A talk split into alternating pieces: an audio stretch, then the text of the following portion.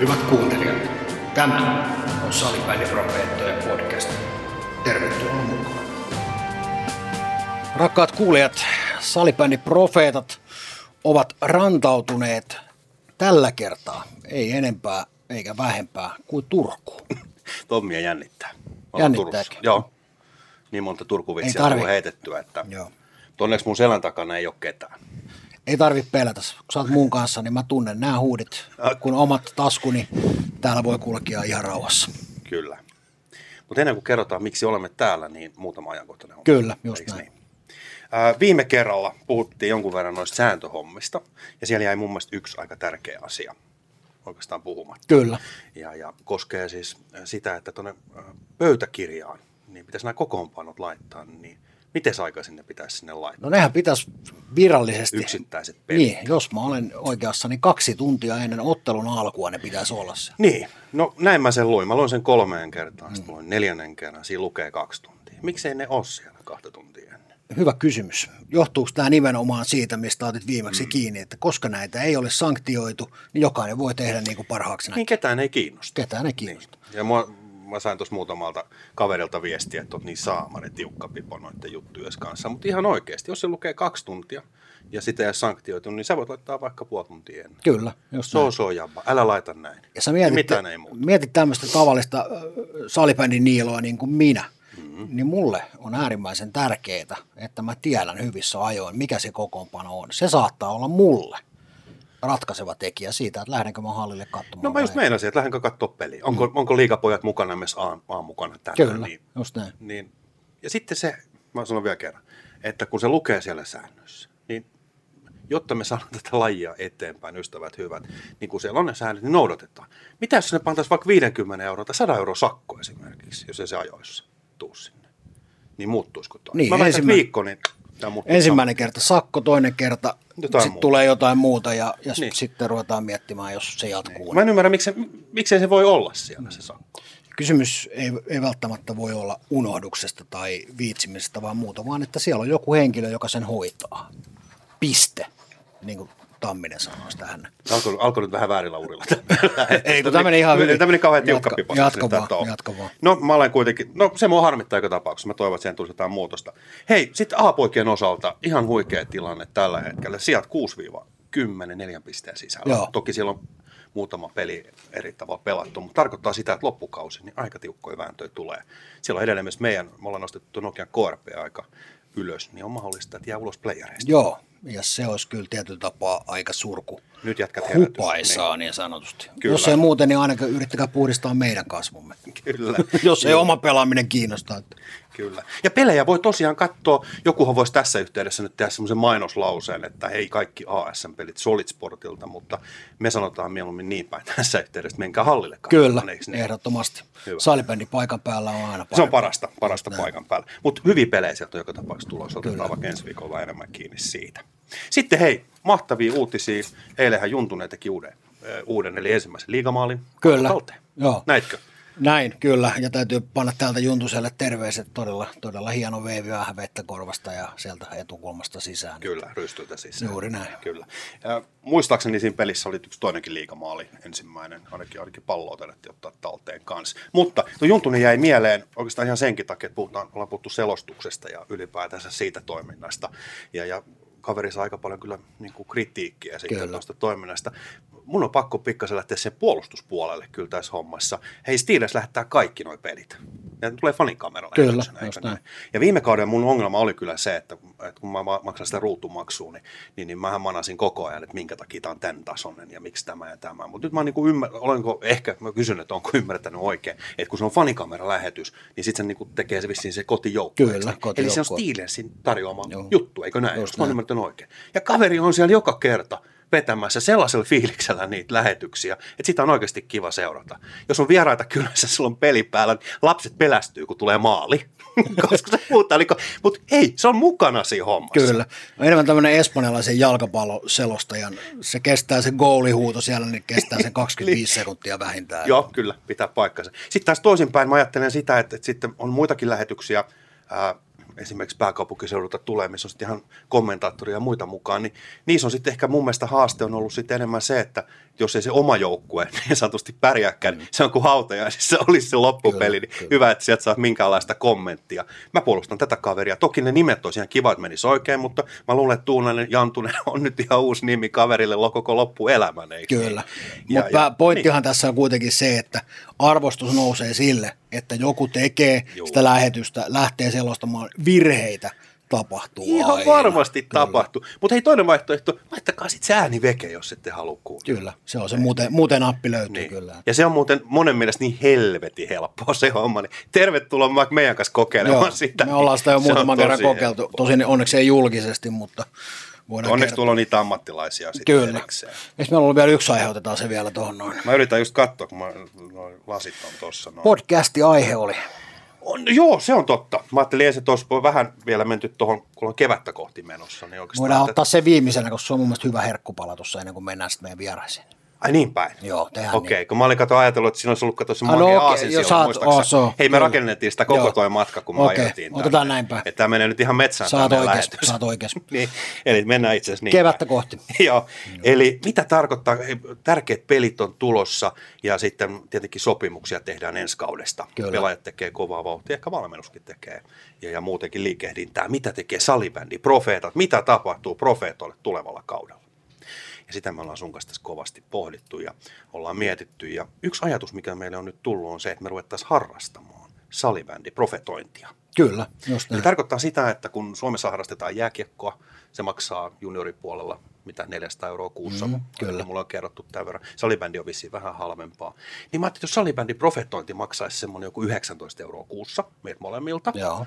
niin sillä ei muuta kuin tuosta toi kotisivut pystyy vähän domaini siihen ja vähän ehkä jotain kilkettä ja tuommoista tavaraa, niin me pystyttäisiin tekemään tätä touhua niin kuin ensi kausi. Kyllä. Miltä kuulostaa? No tämä kuulostaa siltä, että me oltaisiin tietyllä tapaa voitaisiin olla jopa, jopa niin kuin pioneereja tässä kohtaa, koska käsittääkseni tämmöistä, onko kukaan tehnyt tämmöistä? Niin, mä en tiedä, onko joku lähtenyt harrastamaan sitä, että tuo niin kuin junnu salibändiä. niin, ja ylipäätänsä junnu sporttia niin, niin ulos ja maksaa siitä. Mutta niin. totuus on se ystävä hyvä, että harrastamisesta tänä päivänä joutuu maksaa. Me emme pelaa sitten tennistä tai golfia, niin mähän maksan siitä. Ja nyt me jatkossa maksan vaan salibändin profetoinnista, eikö niin? Ja aika edullinen, jos me sille 19 euroa kuussa päästään, niin se olisi aika kiva. Hei. Se on just Se ei kyllä sisällä sitten bensoikaruokkeja eikä muitakaan kuluja. Mutta tällainen idis meillä olisi. Katsotaan, lähdetään viemään sitä sun kanssa eteenpäin. Ehdottomasti mä oon mukana. Hyvä, sitten päästään podcasteihin. Eli tota, kovasti kuuluu tuolta ulkopuolelta, kun kuuntelee, että podcastien osalta salibändissä käydään kovaa kilpailua. Ketä kuunnellaan ja ketä ei. Niin, tämä on mielenkiintoista, mm. koska mä en ainakaan koe, että... Mikä helvetti kilpailu. Niin, että millä, millä tavalla ainakaan meidän lähetys olisi, olisi kenenkään kanssa kilpaileva, ei kilpaileva tuote. Niitähän on kuitenkin aika monta. Onko neljä, viisi, kuusi erilaista podcastia. Oulussa tehdään, pääkaupunkiseudulla tehdään muutamaa. Sitten oli Laspi teki jossain kohtaa, liitto joo, niin, joo, liiton tämä läpiajo, joo. se oli isolla rahalla tehty, Kyllä, tehty, tehty juttu. Se tuli viime kaudella. Et kyllähän noita on ollut, mutta oikeastaan mun on pakko palata tuohon kilpailuhommaan, että, että niin kun, ää, mikä se mun filosofia tai niin. meidän filosofia ylipäätänsä on, on se, että me ollaan pyritty mahdollisimman laajasti nyt tuomaan erilaisia aiheita esille. Ehkä niitä, että mitkä ei välttämättä ole sitten siellä listojen kärjessä kuuntelulukujen osalta, vaan se, että saadaan tuotua siihen lajiin sitä näkökulmaa eri asioista, mistä ei välttämättä ole vielä esimerkiksi viime, viime jakso, joka käsitteli noita vähän sääntöjä noihin liittyen, niin oli oikeastaan tiedossa etukäteen ainakin allekirjoittanalle, että ei tuolle välttämättä se meidän ehkä eniten kuunneltu jakso. Mutta mun mielestä oli tärkeää käydä niitä asioita siellä läpi, tuoda myös sitä viestiä, mitä me saadaan muualta, niin ehkä huuttaa se tuonne maailmalle sitten kuultavaksi. Ja mun mielestä se on ehkä se tärkeämpi asia, mitä me sun kanssa tehdään, eli lajikulttuurin eteenpäin vieminen. Kuulostaa tosi hienolta, mutta siitähän tässä kyllä, on kysymys. Joo. Että tota, kyllä mä edelleen Olis. tätä tuun tekee ihan niin, oh, nyt siinä tuli, anna, ne, anna Nessu sille. Pyyhkäs, pyyhkäs, kyllä mä tuun tekemään tätä sillä tavalla niin pitkään, että tota, joku sanoi, että mitä sitten kun enää yhtään kuuntelijaa, niin mä kuuntelen itse sen sitten ainakin kerran, niin, niin kannattaa näitä jatkaa. Näitä jo pelkästään näiden mikrofonien päälle pukeminen on sen verran mukavaa, että Joo, puhutaan kyllä, vaikka keskenään, jos ei se muuta. pitää paikkaansa. Mutta onhan noita ollut, niin kuin sanoit, että Laspilla oli viime vuonna ja sitten oli, on ollut joku tota, Tuomo ja Perttu tai joku. Niin, mikä se, se, mikä se oli? Tota, ehkä me kysytään Pertulta tuossa kohta itse, että, että mikä se oikein oli. Eli tämän loistavan aasinsillan kautta mennään, niin, mennään, mennään meidän tämän aamun, aamun vieraisiin. Eli olemme tosiaan Turussa ja, ja, ja meillä on vieraana tänään Perttu Kytohonka TPSn puolelta. Moro. Moro. Ja Atte Juuti, joka on täällä enemmän ehkä sitten Turun Akatemian, Akatemian puolelta, mutta kuitenkin vahva tausta myöskin TPSn puolelta, niin osanee kertoa tästä meidän tämän päivän aiheesta. Moi. Moi moi, kiva olla täällä. Kiitos, kiitos. Mitä sisällöt, onko teillä nyt jotain podcast-tuotantoja päällä? Ei, tää on, tää on nyt, mä oon ollut siinä semmoinen valmiiseen pöytään tulija, että hän joku on kysynyt, että voinko tulla, niin mä oon, mä oon voinut tulla, kunhan itse tarvitse mitään tehdä. Muuta kuin puhua vaan. No kyllähän Savolla sitä juttua tulisi, mutta kun katsoo niitä laitteita tuossa pöydällä, niin ei mun viikkorahalla noin kalliita laitteita osteta pöytään. Että, että on jäänyt välistä kyllä. Mä voin vuokrata näin hyvin halvalla. Että. Ah, selvä. Hei, me saadaan nyt sinne meidän, meidän harrastukseen nähtävästi nyt sitä tukitoimintaa. Kyllä, juuri Nyt näin. neuvottelet hyvän hinnan siinä. Kyllä, 1990 vai 19? 19 euroa kuussa, joo, Kuussa. kuussa. Kolmen vuoden diili. Niin. Eikö ne sähkösopparitkin ole kahta vuotta lähittää tänä päivänä? Hyvä. Hei, mikäs meillä olisi aihe tänään? Miksi me ollaan nyt täällä? No kyllähän me lähdetään käsittelemään, nyt Turku ollaan tullut, niin, niin yli, ylipäätänsä niin kuin Turun seudun, Turun seudun salibändiä ja tietyllä tapaa, korjatkaa arvon vieraat tai, tai Tommi, jos on väärässä, mutta kyllähän niin kuin TPSllä salibändin kartalla niin on aika vahva, vahva niin kuin ote täällä, täällä Turun suunnassa ja, ja halutaan lähteä Selvittää miksi. Juuri näin. Ja tätä mä oon kysynyt sulta jo aikaisemmin, että mikä siinä on, että kun mä katson tuolta, niin jos me vertaan pääkaupunkiseudulla aika kovaa kilpailua tietyllä tavalla, sitten Tampereen alueella on omat kilpailijat, vaikka nyt KVkin, sanotaan vaikka A-poikien osalta nyt käy vahkemassa vähän pauktia ehkä alempaa ja muuta, mutta kuitenkin on pelattu aika korkealla, niin Turussa tuntuu, että siellä on vaan se yksi. Kyllä, niin, mistä se johtuu? Miss, miksi? Mm. Näin yksinkertainen helppo kysymys. Kuka haluaa aloittaa? Mistä tämä johtuu? Sieltä Atte heitti Pertulle, Pertulle rapalaa ja No joo, joo. Tota, kyllä täytyy varmaan lähteä niinku historiasta, että pystyy vähän niinku nykyistä hetkeä, hetkeä tota arvioimaan, koska ei tämmöiset ole tapahtunut yhdessä yössä niinku suuntaan tai toiseen. Että tuota, itse on ollut tullut aikana TPS edeltäjä, oli semmoinen joukkue kuin XL täällä ennen TPS, niin pelasin siellä juniorina. Sitten tota, muutama seura laittoi hyttyyt yhteen vuonna 1995 ja, ja tota, siinäkin niin Never Forget sitten, että TPS on silloin perustettu ja tullut silloin niin kuin itse mukaan niin kuin pelaajana, pelannut silloin ajunnuihin asti suunnilleen ja sitten siitä valmentanut ja ollut töissä aika pitkään. Niin tota, jonkinnäköinen ehkä, katson tietenkin niin kuin tälleen, kävin tuossa vuoden FPC Turussa na- naapuriseurassa, mutta muuten ollaan aika pitkälti täällä. Katson tietenkin siitä kulmasta, mutta jos mä niin kuin avaisin sillä, että TPS on sieltä, sieltä niin kuin aika vuosituhannen taitteesta lähtien, niin on lähtenyt päätoimista henkilökuntaa varmaan aika ensimmäisiä koko lajissa. Että on tullut toiminnanjohtaja ensin sisään Timo Tuomista ja, ja sitten tota, vieressä istuva Atte Juuti siinä vuosituhannen alussa tuli valmennuspäälliköksi ja vähän siitä myöhemmin Ray Backmanin ammattivalmentajaksi ja itse silloin nuorena valmentajana, niin ne oli ainakin ihan valtava iso juttu niin kuin itselle oman kehityksen kannalta. Että oli pari semmoista kokenutta mentoria siinä ja semmoista, kenen puoleen pystyi koko ajan kääntyä, että, että tota, mitäs nyt tehtäisiin. Ja pystyi ottaa mallia ja, ja tuota, itse niin kuin näkisin, että sieltä, vaikka se ei ihan silloin tietenkään niin kuin saman tien välttämättä näy, niin nämä on semmoisia vaikutuksia, kun en ole varmaan ainoa, kehen on vaikuttanut merkittävästi niin kuin valmentajana pelaajista sitten puhumattakaan. Ja, että se 80-90 syntymävuodet varmaan oli aika tasatahtiin täällä, monen muu, oli muitakin toimijoita, mutta, mutta tota sen jälkeen ehkä alkanut näkyä sitten ne panostukset silloin, silloin kauan sitten. Ja tuota, että sen mä näkisin tämmöisen niin pohjana siihen, miksi ollaan tässä tilanteessa nyt. Niin Tepsiä on ollut niin vahva junioriseura 2000-luvulla sieltä vuodesta 2003-2004 asti. Ja Tepsi on tunnettu siitä junnumenestyksestään ja aikuismenestys on odottanut miesten puolella viime kevääseen ensimmäisen mitallin ja naisethan voitti pari vuotta sitten Suomen kapin kuitenkin. Ja, ja, ja tuohon komppaan niin Perttua, että Timo Tuominen tuli valmennus, eikö tuota, toiminnanjohtajaksi 98 ja tässä on muuten semmoinen mielenkiintoinen tarina, että Isä Kytöhonka on mun ensimmäisen työsopimuksen allekirjoittanut Tepsiin vuonna 2000, että hän oli silloin seuran puheenjohtaja.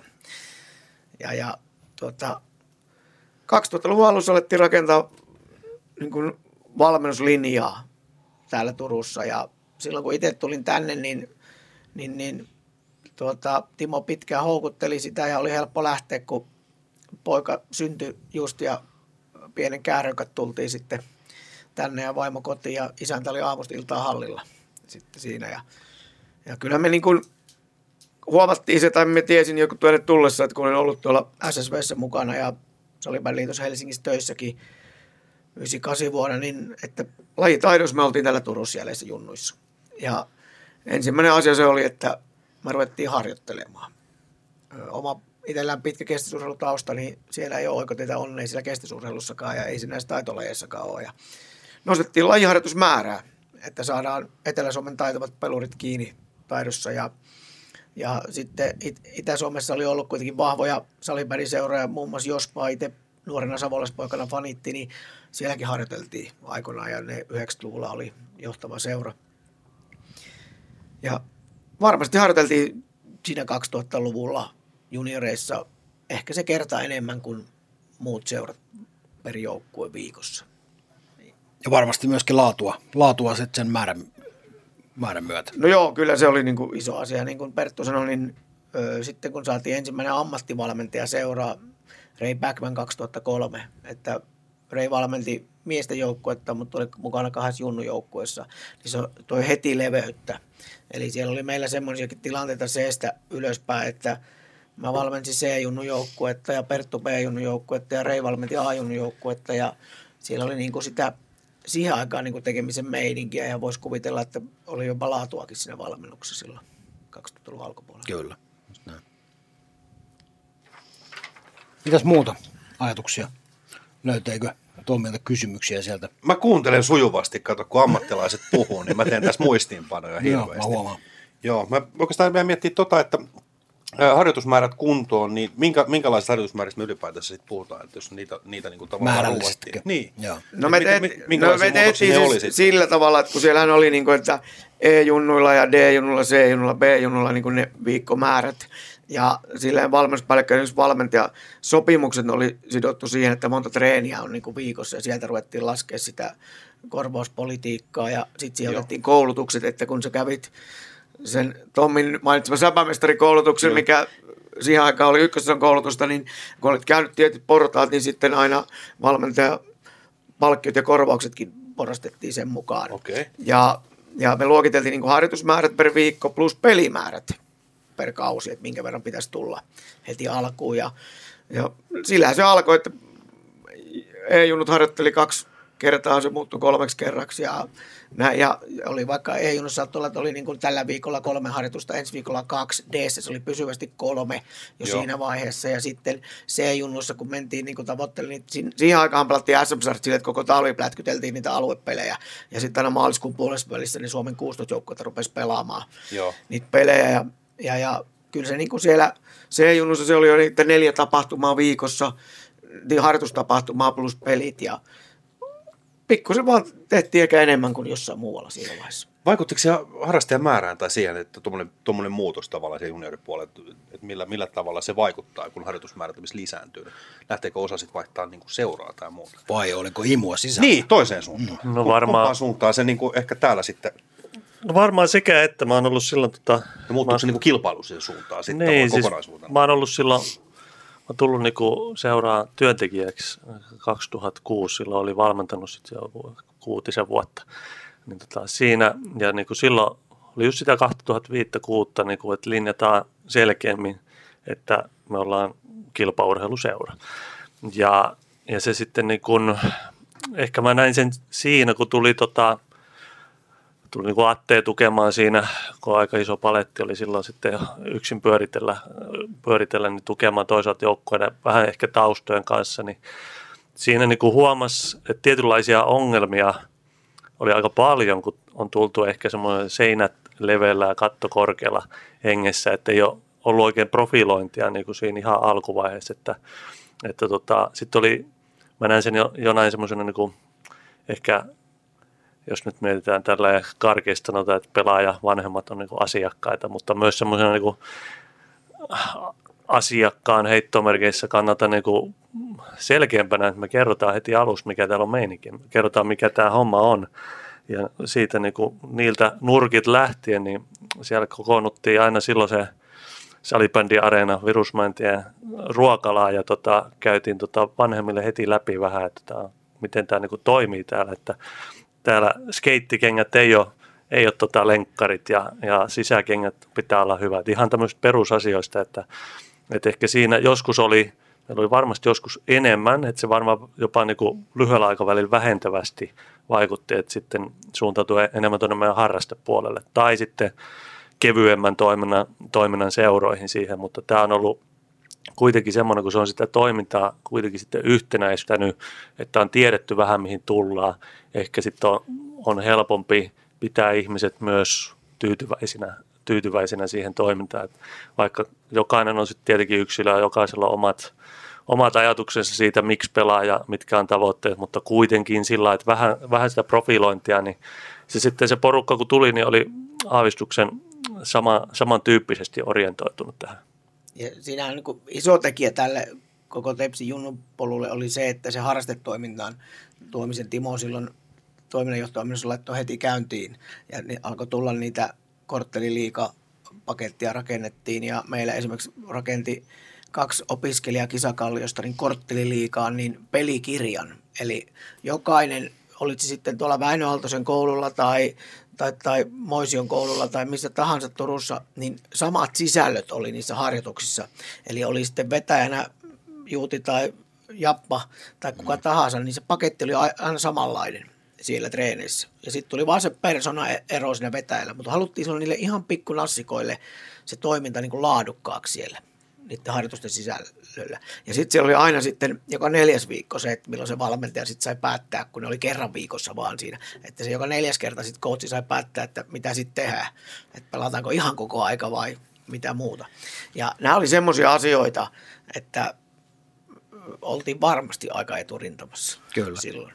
Sanoisin myös siihen, että Atte on tota, tehnyt siinä aika ison työn sillä niin kuin vuosituhannen alkuvaiheessa siinä, että muistan kuitenkin, kun hän piti valmentajille palavereita, niin siinä oli joskus tota, jossain kohtaa oli vielä niin kuin se hetki, kun joku valmentaja saattoi ilmoittaa, että, joo, että me päätettiin niin joukkueessa, että emme harjoitella nyt kesällä ollenkaan, että me tullaan sitten elokuussa, että, että tota, tämmöisen tämmöisen tota, niin kuin askel askeleelta ja sitä pystyy väkivalloin niin kuin, siltä kaikki tietää, mitä pitäisi tehdä. Mutta, Kun näin pieni mies, niin ei pysty. niin, mutta ei voi tota, sitten äkkiä, että ei ole valmentajaa eikä joukkuetta, mutta niin kuin, että askel askeleet siihen suuntaan, että ei joukkue tuommoisia niin päätä yhdestä toimijasta kiinni, että harjoitellaanko vai eikö, että ne tuli sieltä, sieltä tota, ikään kuin valmennusjohdosta käsin. Ja toinen, mikä voi tuntua pieneltä byrokraattiselta asialta, mutta mä, mun mielestä, ja se on ollut nähdäkseni aika alusta asti, ja se on varmasti tuolta TPS-jääkiekon puolelta myös otettu niin kuin mallia, että valmentajathan täällä on tehnyt sopimuksen NS-seuran kanssa, ei joukkueen kanssa.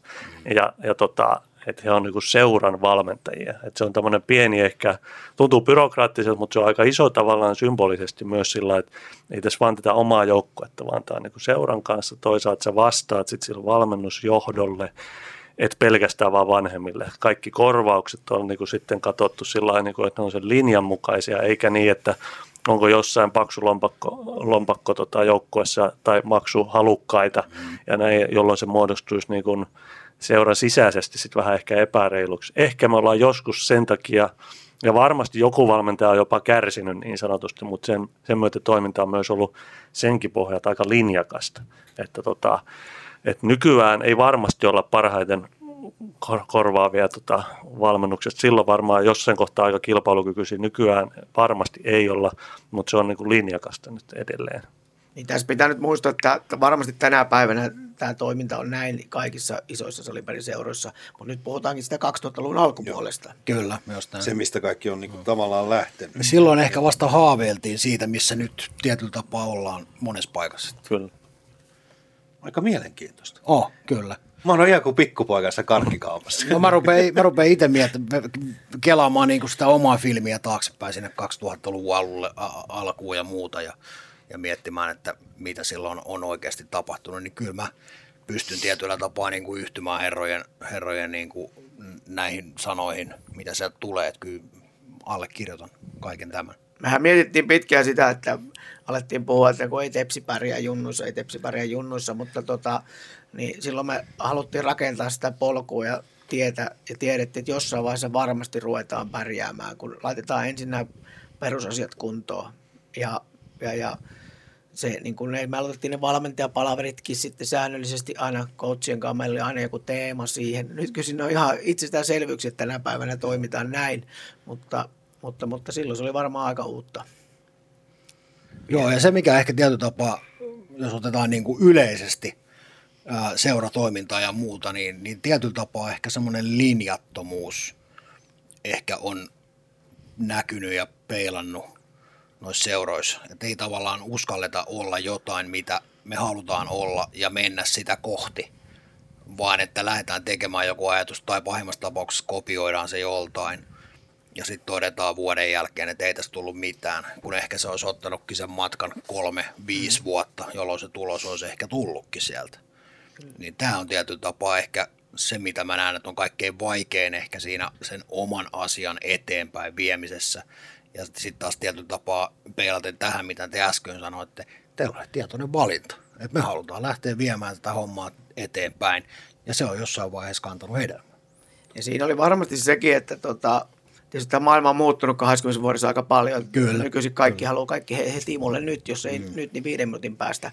Ää, ja sitten oli se tavallaan se tilanne, että mä tunsin Timo Tuomisen opiskeluajoilta ja mä tulin tarpeeksi ulkopuolelta. Eihän se varmasti kaikkia miellyttänyt silloin asioita. Perttukin oli nuori valmentaja silloin, opiskelija, tuli näin meillä toimi asiat, ja niin kuin Perttu sanoikin, niin hän halusi ottaa, imeä oppia, kun hän oli silloin varmaan suunnitellut, että hänestä tulee joskus ammattivalmentaja. Mutta se oli jopa helppo, kun tuli tarpeeksi ulkopuolelta siihen. Niin, se olisi ollut vaikea. Kyllä varmaan sisältä on ylipäätään vaikea kyllä tehdä sitä muutosta. No se on, Ylipäätänsä. se on just näin. koskee yleensä kaikki organisaatiot kyllä.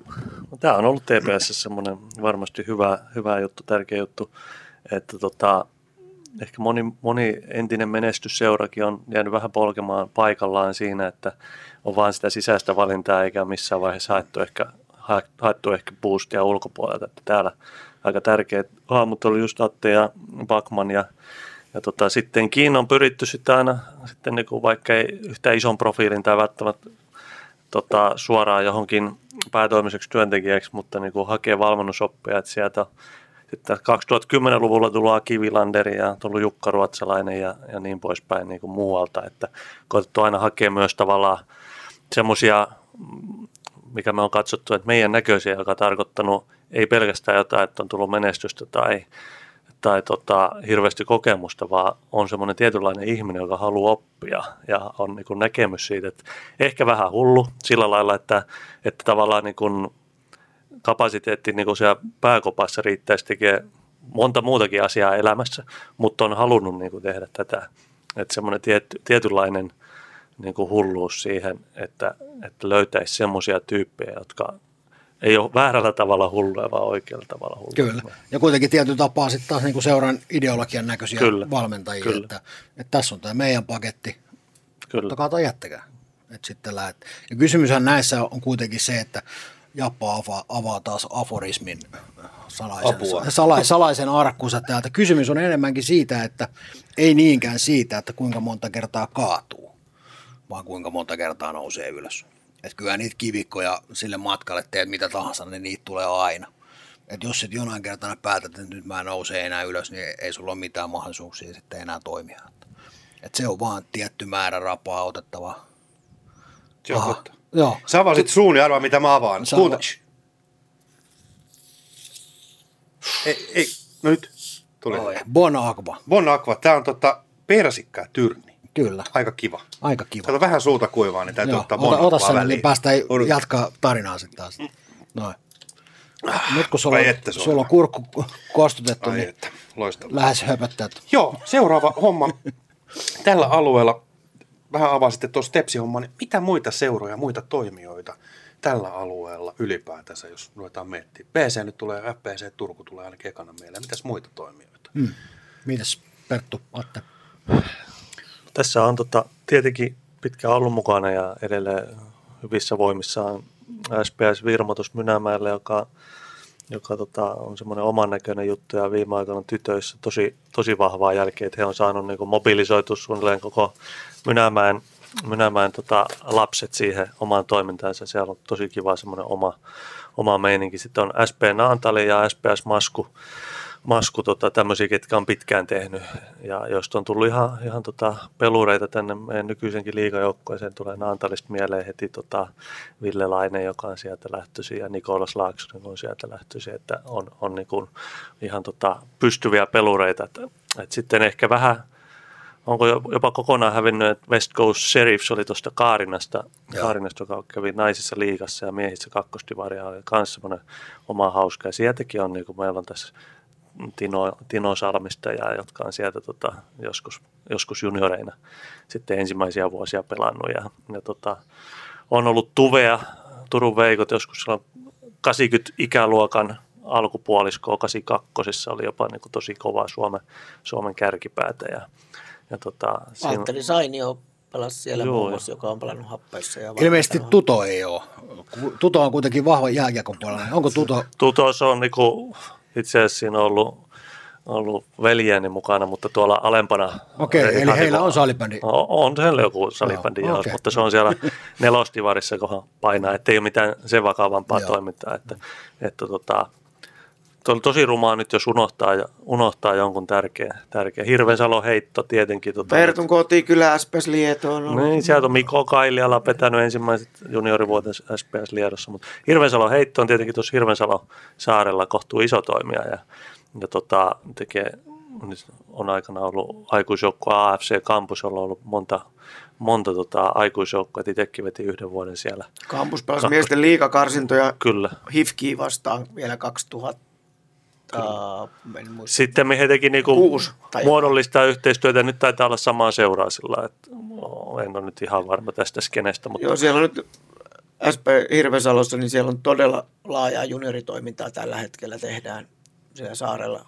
Ja, ja se on ihan loistava juttu, että Junnu ei tarvitse matkustaa sieltä niin keskustaa, että Joo. se tuossa ihan vieressä onkin, mutta – Oliko kyseisen seuran lyhenne hirhe?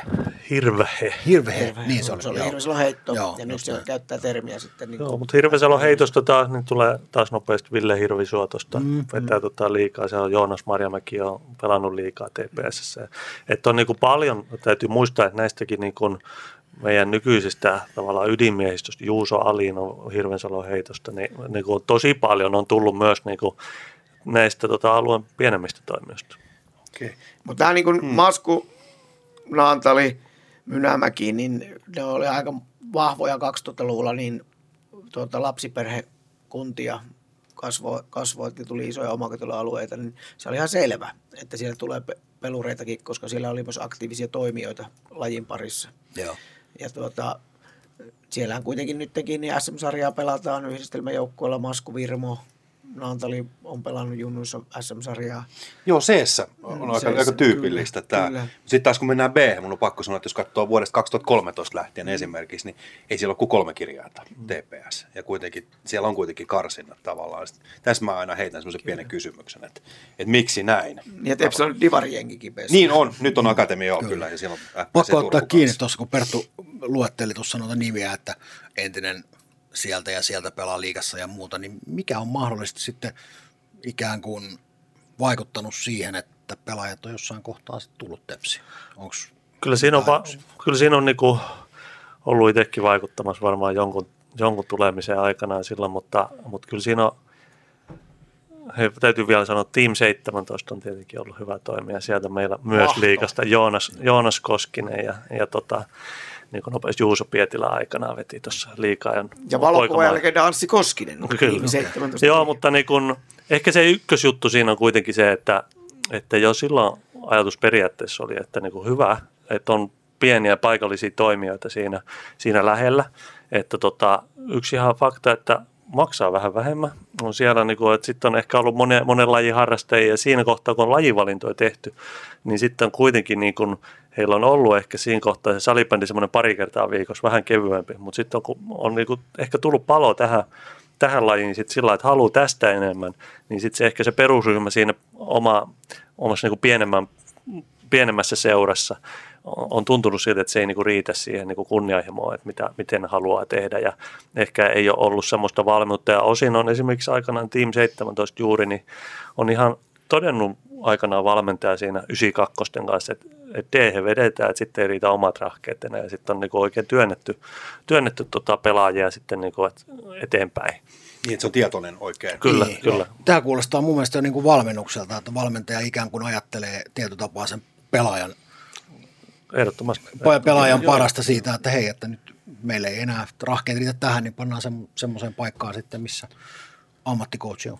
Mutta se, että mitä- mä vielä mietin ääneen, on, on se, että kun tuossa on aika paljon luettelitte niin, niin kuin toimijoita tavallaan, niin se on kuitenkin vain niin kuin mun silmissä vain TPS, johon ne ihmiset on. Onko niin, että, että muilla ei sitten ehkä noita kilpailullisia tavoitteita ihan samalla tavalla ole tuotu esiin tai ei ole pystytty ehkä sitten, miten se nyt sitten muotoili sen kysymyksen. Kyllä te ymmärrätte, mitä mä haen takaa, että jos se on kuitenkin tepsi, mihin kaikki periaatteessa haluaa. Te olette, tai tepsi on siis onnistunut siinä nähtävästi aika huikeasti. Tepsi on eikö riittävän rohkea kertoakseen, mitä he haluavat. No joo, niin. siinä on varmasti siis, ja kyllä niin kuin osin tämä nyt aidosti on taas pieni niin kuin sivu, sivupolku siihen just, mitä tuossa Aten kanssa aikaisemmin puhuttiin. Täällä on panostettu siihen niin kuin valmennukseen, on tuotu ulkoa, ulkoapäin, on myös niin kuin taloudellisesti satsattu siihen, joka on tarkoittanut kylmästi myös sitä, että sit siellä juniorijoukkueella on myös maksanut se tekeminen aavistuksen enemmän.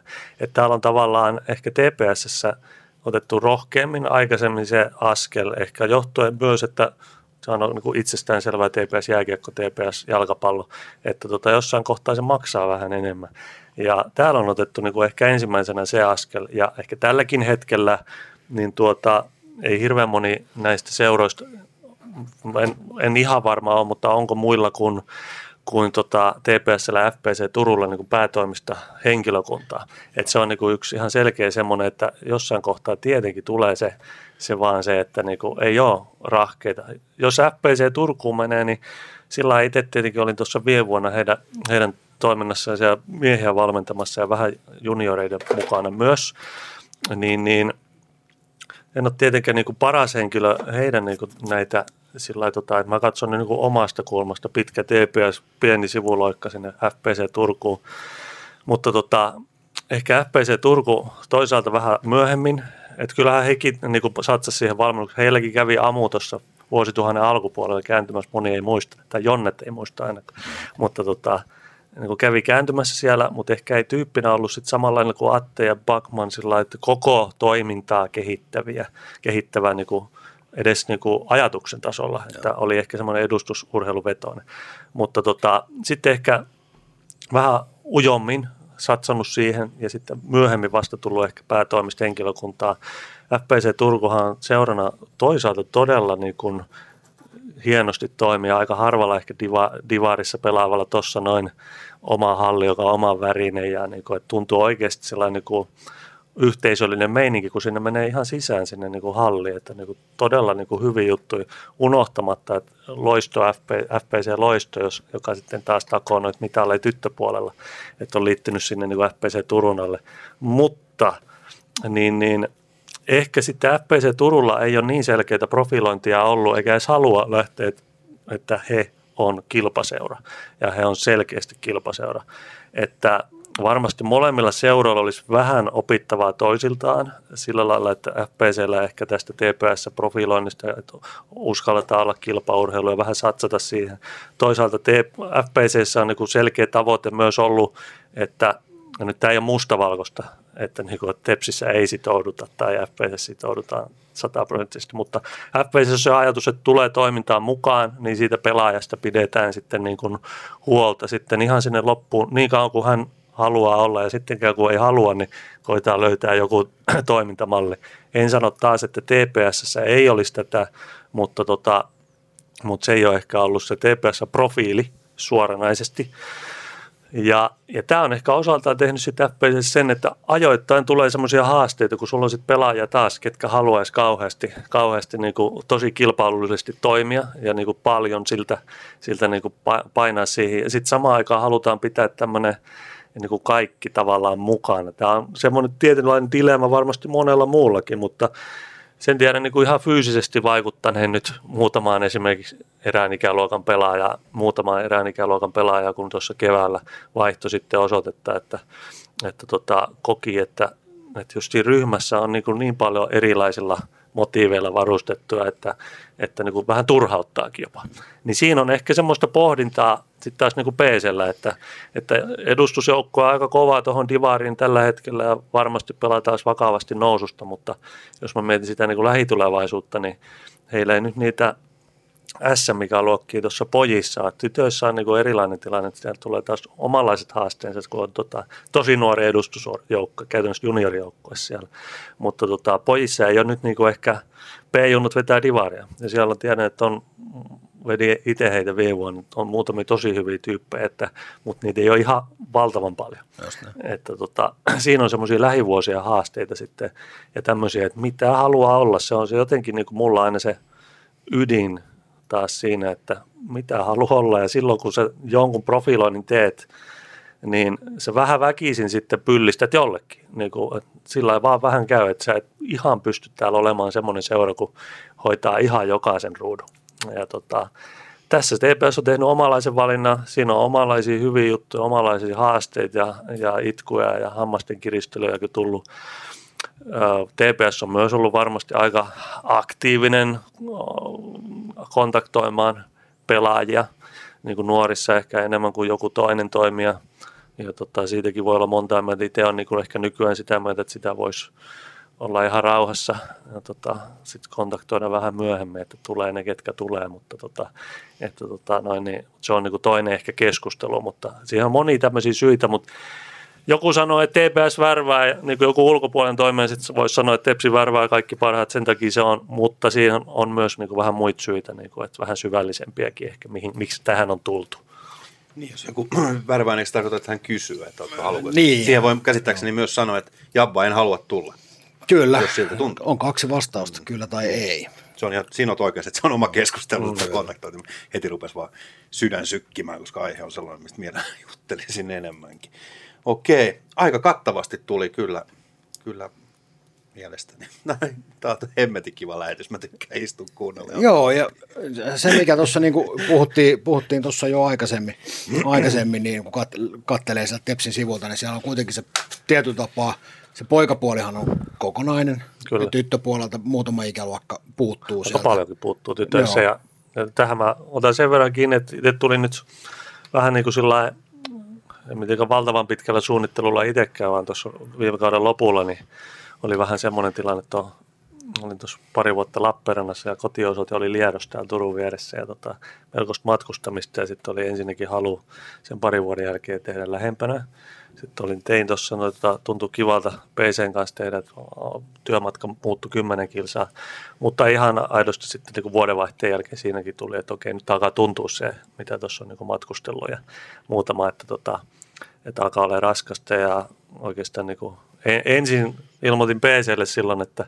että tota, nyt, nyt ei just on tulossa jatkoa ensi vuodeksi ja sen jälkeen vasta sitten niin kuin hahmoteltiin, että löytyisikö täältä. Mutta täältä sitten niin kuin löytyy ja ennen kaikkea siitä kulmasta, että mä olen valmennuksen kehityspäällikkö, että tuossa valmennuspäällikkö Faagerin kanssa ja päävalmentaja Kainulaisen kanssa ja ja ATkin kanssa tehdään, niin kuin kehitetään tätä toimintaa yleisesti, mutta yhtenä osana on sitten se tyttöpuolen puustaaminen, että, että mä nyt niin kuin toimin myös niiden tyttöjen sitten ikään kuin valmennuspäällikkönä. Että siinä on sitten monenlaista kulmaa, toisaalta uusia pelaajia, mutta toisaalta tämän nykyisten huomioiminen ja lisää tota laatua sinne, niin tota, se on ihan seura strateginen painopiste, että sitä tyttöpuolta, tyttöpuolta pitää saada eteenpäin ja niin kuin nostettua ja, ja tota, sekin on tietenkin pitkä tie, mutta siihen on täällä nyt lähdetty ihan selkeästi, että nähdään, että se on, se on kaikkea muuta kuin mitä me halutaan. Me ollaan hyvin onnellisia näistä ryhmistä, mitä siinä on. Ne on sitoutuneet, harjoittelee hyvin ja on niin kuin vaikka täällä DE-tytöissä, niin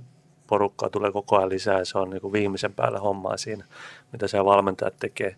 Mutta mutta ei ole, ollaan siinä niin jäljessä, vaikka taas sitten FPC Turku, FPC Loistoa, jossa, jossa on niin leveämmällä ja SPS Virmo vahvana toimijana tuolla. Et tota, että niin kuin sinänsä alueen tyttötilanne on varsin, varsin tota, kilpailukykyinen, mutta tota, ehkä sitten ole yltänyt sinne huipulla asti samalla lailla. Ja mä näen siinä muuta niin kuin, syytä kuin, että panostus, mitä siihen pistetään, niin kuin, myös sit, niin kuin energiaa. Ja, ja tota, aikaisemmin on ollut valmennuspäälliköt aika isot tuommoiset, että sekä pojat että tytöt. Ja tytö, tytöissä ehkä tarvii pikkasen enemmän, ja ainakin täällä on nyt tarvinnut ihan hands on tota, otetta siihen, ja niin kuin, että käydään tuolla eskareissa asti kaivamassa niitä uusia harrastajia. Että tota, pojissa se menee enemmän sillä, että tulee se perusmäärä vähän niin kuin aina sisään, mutta tota, se ei sillä samalla mene niin kuin tytöissä. Tämä on selkeä nyt yksi panostuspiste, mutta mut ei olla tyytyväisiä siihen, tai ei voida olla tyytyväisiä siihen, että mitä puutteet meillä on siellä, mutta mut nyt ollaan niin kuin, kuitenkin näistä, ketä meillä on, niin ne on tosi sitoutuneet tekemään hyvin. Ja, ja yhteistyötähän tehdään tuossa, niin kuin minun siviilityön kautta tiedän, niin parikin Tepsin tyttöä pelaa sitten siellä FPC Loiston C-tyttöjä SM-sarjassa, koska heille, he ovat hyviä tyttöjä pelaamaan, niin he saa sitten oman tasoisiaan pelejä ja, ja sinnekin pelaajia lisää, koska siellä niitä niin hirveästi on.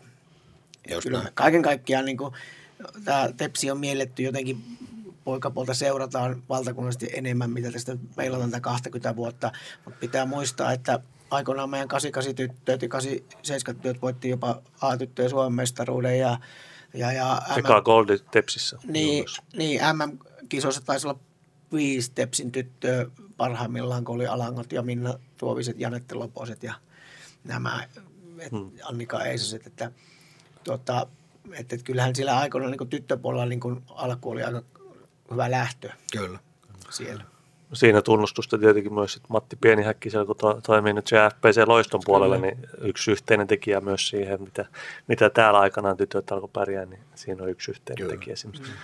Mites täällä oletteko, jos miettii tuohon niin tyttöpuolelle, niin oletteko täällä, täällä tavallaan sitä väestörakennetta tai, tai syntyyttä tietyissä ikäluokissa esimerkiksi tyttöjen osalta, niin onko kyllä meillä on tuo, kyllä meillä on tuo tota, toiminnanjohtajan kanssa aika hyvät, hyvät selkeät luvut tuolla, niin kuin, mitä on. Mutta niin kuin me ollaan, niin kuin sanotaan tässä, että mun intresseissä ei ole niin kuin kantaa, kantaa tota, vettä kaivoa muualta siihen, vaan kyllä, kyllä niin kuin, että toki kiva, jos tulee johonkin, niin kuin haluaa tulla meidän peityttöihin mukaan ensi kaudella tai tai näin, mutta kyllä perushomma tavallaan, että lähdetään tästä kasvattaa sitä niin kuin omaa, omaa polkua ihan, ja sillä se on kestävämpää, sillä se on, niin kuin, että saadaan alusta pitää, että tonne nyt meillä on se DE, on semmoinen varmaan alkaa olla 25 pelaajaa siellä, hyvin tota, harjoittelevia ja sinne sitten ehkä ensi vuonna suurin piirtein sama, jos saadaan taas muutama lisää hyvää, ehkä se vuoden päästä siitä jakaudutaan vähän, että osa menee c ja osa jää vielä d ja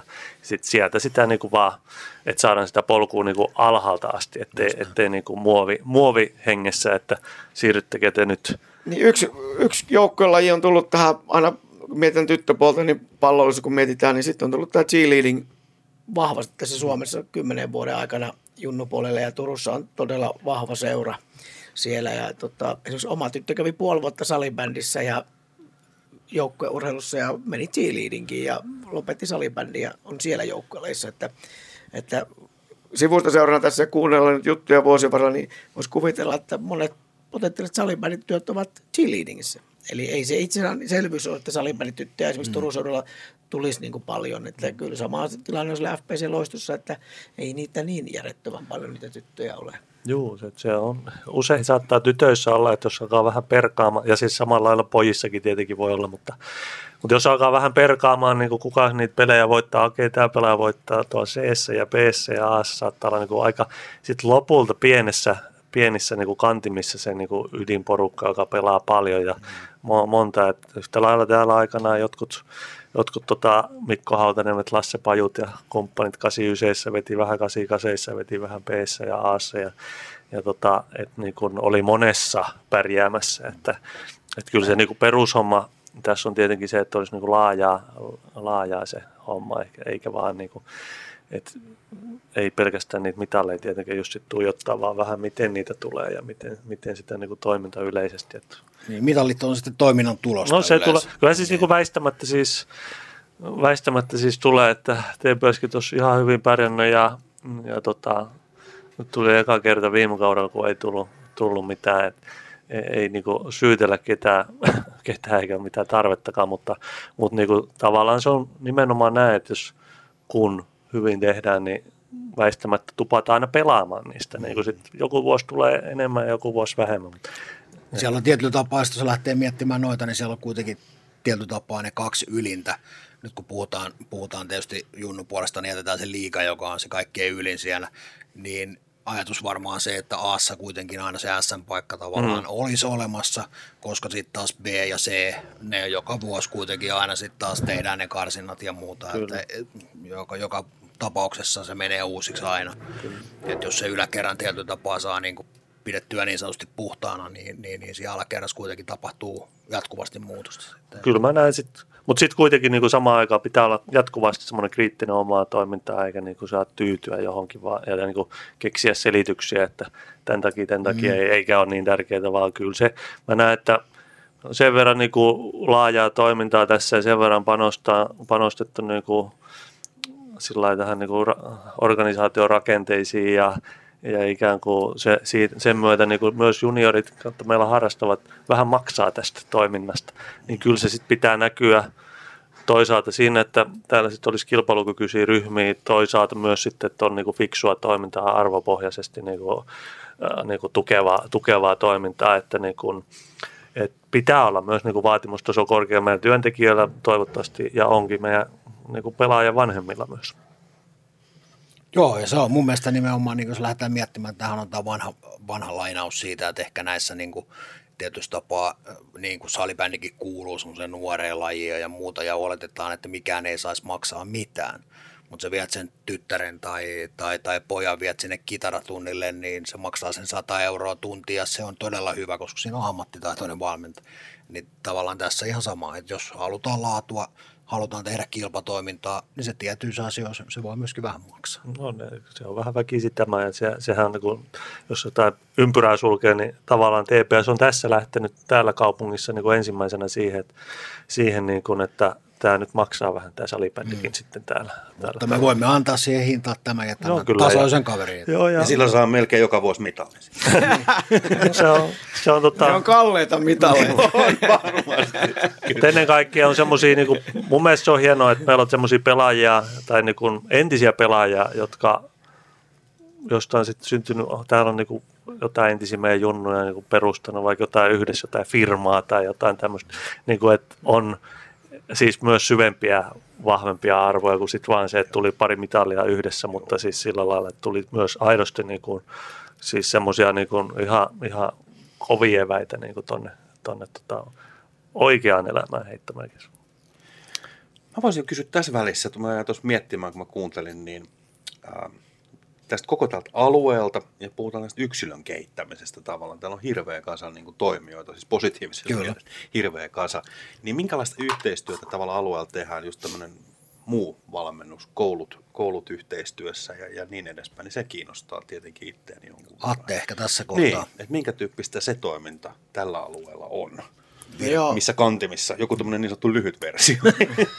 tai su- kohtuullisen mittainen. Una, una, unohdaatte nyt se savolaisuus. Ja, ja Pertun jälkeen ei jäänyt enää paljon.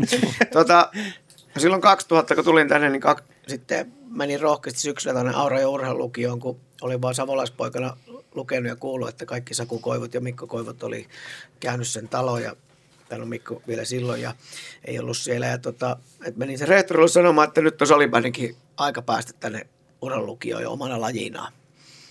Ja, ja sattui olemaan urheilumyönteinen rehtori, joka sanoi, että ilman muuta, että keväällä on haku ja voidaan, salipädin pelat voi ihan samalla tavalla hakea, että on jo menestystä tullut ja muuta. Ja ne oli sitten 86 syntyneet pelurit, jotka sinne ensimmäisenä tulivat. Ja rehtori oli vielä se kommentti, että kyllä ne voi tänne tulla, mutta koulu ei maksa palkkaa valmentamisesta. No sit siinä vaiheessa tyhmä Savolan ilmoitti, että ihan samaa, että, tota, että me rupeamme vetämään ne treenit sitten talkoilla siinä. Sitten siinä vedettiin pari vuotta talkoilla aina aamutreenit. Ja, ja, ja siitä ne alkoi ja sinne tuli 86 70 tyttöjäkin jo mukaan ja just Annika Eisanen oli sitten ensimmäinen tepsi taustainen pelaaja, joka oli nuorten MM-kisoissa pelaamassa ja oli urheilulukiossa.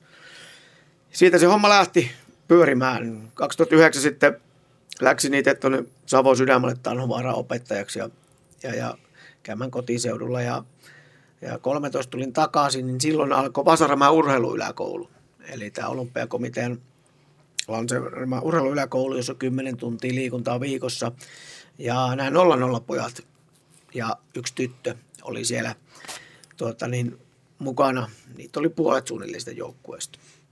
Ja nyt se pyörii, nyt oli just yläkoulun pääsykokeet vähän aikaa sitten ja nyt sinne on jo tulossa sitten niin, niin 07 hakee jo nyt sinne okay. kouluun. Ja niitä on ollut sillä urheiluyläkoulussa salipädin pelaajia. Ää, pienimmillä on neljä tullut sisään ja suurimmilla on ollut 12 sillä sisällä.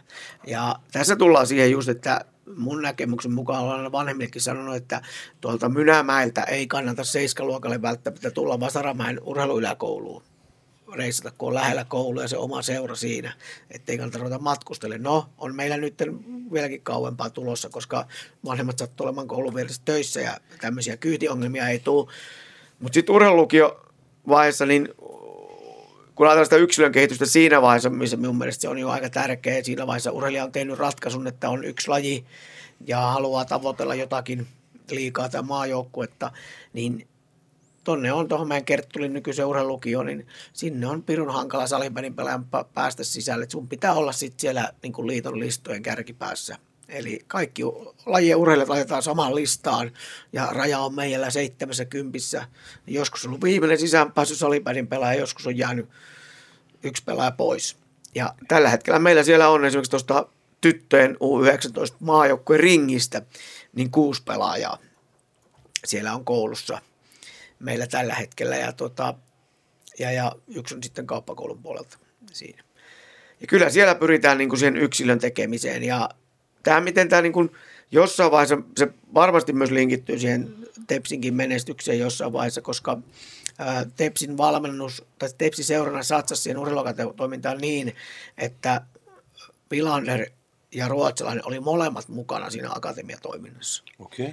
Eli he oli silloin, toinen oli virallisesti miesten päävalmentaja, toinen apuvalmentaja, kautta valmennuspäällikkö ja me pyöritettiin kolmestaan sitä. Ja se oli ihan sama, että oli se sitten FPC-loiston pelaaja tai jonkun muun firman pelaajat siellä koulussa, niin, niin ne hoiti sitä valmennusta siellä. Ja kyllä sillä varmasti on niin kuin ollut vaikutusta, kun taas pitää miettiä muutama vuosi aina eteenpäin, että homma näkyy. Mm. Niin jos mietitään vaikka viime kevään miesten playoff-peliä, niin 14 kautta 20 oli kokoonpanossa, kun laskin yhdessä pelissä, kun oli jotain tuttuja siinä, niin oli käynyt tämän Turun Urheiluakatemian systeemin läpi. Ja sit siitäkin tästä 20 niin melkein kaikki on tällä hetkellä jollain tavalla siinä mukana, osallistuu huoltavaan treenaamiseen ja muuhun. Ja sekin alkoi meillä niin silloin 2000-luvun alussa, kun oli niitä Etelä-Suomen taitavia poikia jäljessä ja tyttöjä, niin mehän vedettiin neljä lajia aamu viikossa silloin. Et sitä Joo. hinkattiin sitä palloa niin sanotusti. Joo. Ja Miklu Kailila on sanonut itse, että hänen vetoaikoinaan kehitettiin sillä urheiluakatemiassa silloin, että hän kolme vuotta lämi siellä ja kyllähän tuo veto tuntuu vieläkin lähtevän aika, aika hyvin sieltä. Niin, kaikille nuoremmille kuulijoille, jotka tätä kuuntelee, niin muistakaa se, että määrää ja laatua. Kyllä. Ja, mutta yksi semmoinen, niin kuin, minkä tuosta haluan tuo esille, että kun aina puhutaan sitä salibändistä ja urheilusta, niin vanhemmat on sitä mieltä, että kannattaako lasta laskea mihinkään urheiluyläkouluun tai mm. urheilulukioon, että mm. koulu kärsii ja elämä siitä. Niin, niin nyt tästä 00 ikäluokasta, jotka aloittivat se Vasaramaa urheiluyläkoulun 13 vuonna, niin putki, urheiluyläkoulu, urheilulukio, niin kaksi meni suoraan lääketieteelliseen tiedekuntaan mm. siitä nyt viime kesänä. Niin kyllä siinä tämmöisen niin akatemian lajivastalla niin aika ylpeä oli näistä pelaajista. Toinen oli tyttö ja toinen poika ja onhan se aika hienoa. Molemmilla on mitalit kaapissa, mutta on myös tuleva urakin tiedossa, mitä tapahtuu Kyllä. sitten. Tuohon pakko sanoa, että mä luulen, että toi on vaan niiden vanhempien pelko. Mä pel- väitän niin, että sä tiedät hyvin, että, että se ei ole pelko. Ne pelaajat itse tietää, että, tai henkilöt tietää, että se ei ole pelko. Se on vanhempien itsensä tekemä mm. pelko siitä, että se horjuttaisi. Päinvastoin, mä oon itse kanssa sitä melko läheltä, niin mun mielestä se vaan vahvistaa sitä pelaajaa sinne tulevaisuuteen, kun joutuu tekemään mm. aika paljon valintoja ja jne. Vastuuttaa oma toimisuus. Niin, siinä oppii aika nopeasti miettimään, että hei, mitä tehdään missäkin vaiheessa mm. ja millä tavalla. Se puol, puolpaska jää helposti pois, Kyllä. kun sä et jaksa lähteä reenaamaan, että, että tota, tehdään sinne päin koska sä voisit tehdä jotain muuta sen ajan. Just ne. Tämä kuormitushan on semmoinen asia, kun puhutaan yksilön kehittämisestä, niin se tietysti on mun vahvuusaluetta ja siinä kokonaispaketin huolehtimissa, niin sehän on, minkä, minkä kanssa minä niin työssä jumppaan Tepsin valmennuspäällikön kanssa kolmen viikon välein, katsotaan kaikki aamutreenit, iltatreenit, meillä on Excelissä, että kuka reenaa, miten he on tehnyt ensin täällä liikavalmentajan A ja B-valmentajan listan. Sama FPC Loiston pieni häkkisen kanssa meillä on tietyn ajon palaveri, missä meillä on taulukko Exceli, missä on niitä, milloin ne pelaa, muuta. Ää, siinä asiassa on mennyt niin kuin paljon eteenpäin, ollaan menty koko ajan, mutta tietysti siellä on aina viilaamista. Sitten meillä on tiettyjä pelaajia, joita kun mä ajat, yritin, pyrin työssäni ajattelemaan vaan sitä yksilön kehittämistä. Joo. Ja, niin sitten seuraava valmentaja tietysti ajattelee sen joukkueen menestystä ja sitten vähän jotain pelaajia vedetään sinne ja tänne ja tonne ja sitten Juuti lyö tuolla nyrkkiä pöytään, että tämän pitää hoitaa koulu ja nämä asiat kuntoon. Eli kyllä meillä se lähtökohta, että tuonne kun tullaan, koulu hoidetaan, piste. Ei tarvitse olla 9 tai 10 keskiarvo, mutta koulu hoidetaan. Sinne ei tule niitä K-merkintöjä ja T-merkintöjä. Et esimerkiksi nytkin, kun oli maajoukkueen viikolla koeviikko, niin tässä urheilukiossa on se hieno puoli meillä esimerkiksi, että kokeita pystyy hyvin siirtelemään. Hmm. Siellä on Juuti valvonut niiden kokeita jo ennen koeviikkoa, kun lähti reissuun. Meillä on koeakvaario, semmoinen pieni huone, missä on valvontakamera. Siellä voi tehdä. Joku teki vasta nyt sitten maaotteluiden jälkeen, kun siinä sattuu olemaan kolme neljä koetta, kun työt oli se koko viikon reissussa. Niin urheilija ensin käy opettajan kanssa sopimassa itse sen asian, että olen täällä ja täällä, voinko tehdä kokeen muillon. Sitten sovitaan minun kanssa, milloin se tehdään, miten se valvotaan. Ja opettaja huolehtii mun koemateriaalit ja sitten tätä tehdään. Ja se on siinä mun työssä, niin, niin, niin aika iso osa on sitä oikeasta yksilön kehittämistä, eli sitä pitää kehittää myös sitä päätä ja fysiikkaa ja sitä kokonaisuutta, kuormitusta. Eli tännekin podcastiin tulin suoraan tyttömaajoukkueen ryhmässä olevien pelaajien voimaharjoituksesta. Että vaikka Turussa on nyt hiihtoloma menossa, niin niin ei täällä nyt enää pelkästään lomailla. Että... Turussa ei levätä. Turussa ei levätä. Pakko ottaa kiinni tästä, kun Atte sanoi, että, että totta kai Atte, sä hoidat sen yksilöpuolen, ja Perttu tietyllä tapaa on vastuussa seurana ikään kuin sen joukkueen toiminnasta, mutta myöskin niiden pelaajien harjoittelusta. Niin onko teillä joku järjestelmä tässä välissä, mistä te molemmat tavallaan pystytte katsomaan, että, että, että miten seurataan, ja Atte tietää seuran treenit ja Perttu tietäisi vaikka se, että mitä Atte on suunnitellut. Se on siis tota, Mika Fager teki Atte Julion valmennuspäällikkönä. Okay. Mä oon tämmöinen yleis kehityspäällikkö heittomerkki. Ja tota, mutta niin kuin Mika Fager tekee ne Aten kanssa ja mä otan vaan ennen kuin Aten päästä vastaamaan, niin tuosta kiinni, että mä näen sen vielä tämmöinen laji, missä vaikka joku on ihan huippu sitten ja vaikka maajoukkotaso, niin puhutaan aika pienestä promillesta, ketkä voi tehdä niin kuin, ikään kuin ammatikseen tätä niin kuin pelaamista. Niin sitten mä näen sen vaan pelaajan niin kuin siellä pelikentällä menestymisenkin kannalta. Se korreloi hyvin voimakkaasti sen kanssa, että miten se pystyy hanskaan että on urheilulukiovaiheen sillä, että se taas ei tarvi olla ysi puolen keskiarvo, mutta miten se sillä omalla tasollaan pystyy niin kuin hanskaan sen hyvin – hyvällä asenteella ja samaan aikaan hoitaa se pelaamiset ja tämmöiset, ja että se pysyy paketti kasassa, koska sitten tota, jos ei siellä vielä, kun äiti ja iskä tekee ruuat ja kuljettaa harjoituksia ja katsoo, että sä menet nukkumaan välillä, jos ei siinä pysty sitä tekemään, niin sitten todennäköisesti on niitä haasteita tulossa niin kuin jatkossakin. Et sen takia ehkä tuossa kohtaa just puuttuu niihin myös. Sitten täällä pitää olla, niin kuin meillä onkin täällä hyvää yhteistyötä Aten kanssa. Fager Fager tota, valmennuspäällikkönä Aten kanssa aktiivisesti yhteydessä, mutta just, että koulu ei suju, niin mäkin näkisin, että vielä voitaisiin herkemminkin olla, että okei, toi pelaaja X ei nyt harjoittele muuta kuin oman ryhmänsä kanssa, vaikka seuraavat kaksi-kolme viikkoa, että saadaan taas tämä homma kasa ja niin kuin tavallaan otettua se, että ei tulisi nyt heittomerkeissä sählyammattilaisia sellaisia, jotka niin kuin haihattelee tuolla ja tota, jää sitten niin kuin vähän hoitamatta toi, koska se kun, tota, antaa odottaa myös haasteita sitten niin kuin siinä peliuran käynnistämisessä sit todenteolla, kun muutetaan äidin ja iskä lihapadoja ääreltä pois. Niin kyllä, niin kuin mä näen sen, siinä sen jutun, että tuota, että se urheilija, tietysti me pyritään tässä lukiovaiheessa se urheilija niin kuin hyvin voimakkaasti ohjaamaan, että se itse rupeaa ajattelemaan asioita. Ja nytkin meillä on eräs pelaajan kanssa, niin hänellä oli sitten niin kuin, hän oli aivan puhkin maajoukkareissujen jälkeen, niin hänellä oli nyt totaali lepo, esimerkiksi neljä päivää. Hän palasi tänä aamuna tuonne mun voimatreeniin paikalle. Ja, ja, ja sitten katsotaan niin sitä rasitusta. Se pitää tunnistaa. Mä itse koen sen niin, että mun pitää tuntea ne pelaajat. Eli mun pitää aamulla nähdä jo hymystä ja silmistä se, että, että onko niin kuin oikeasti, ollaanko nyt puhki, vaan onko nyt vain yhden yön huonot unet alla.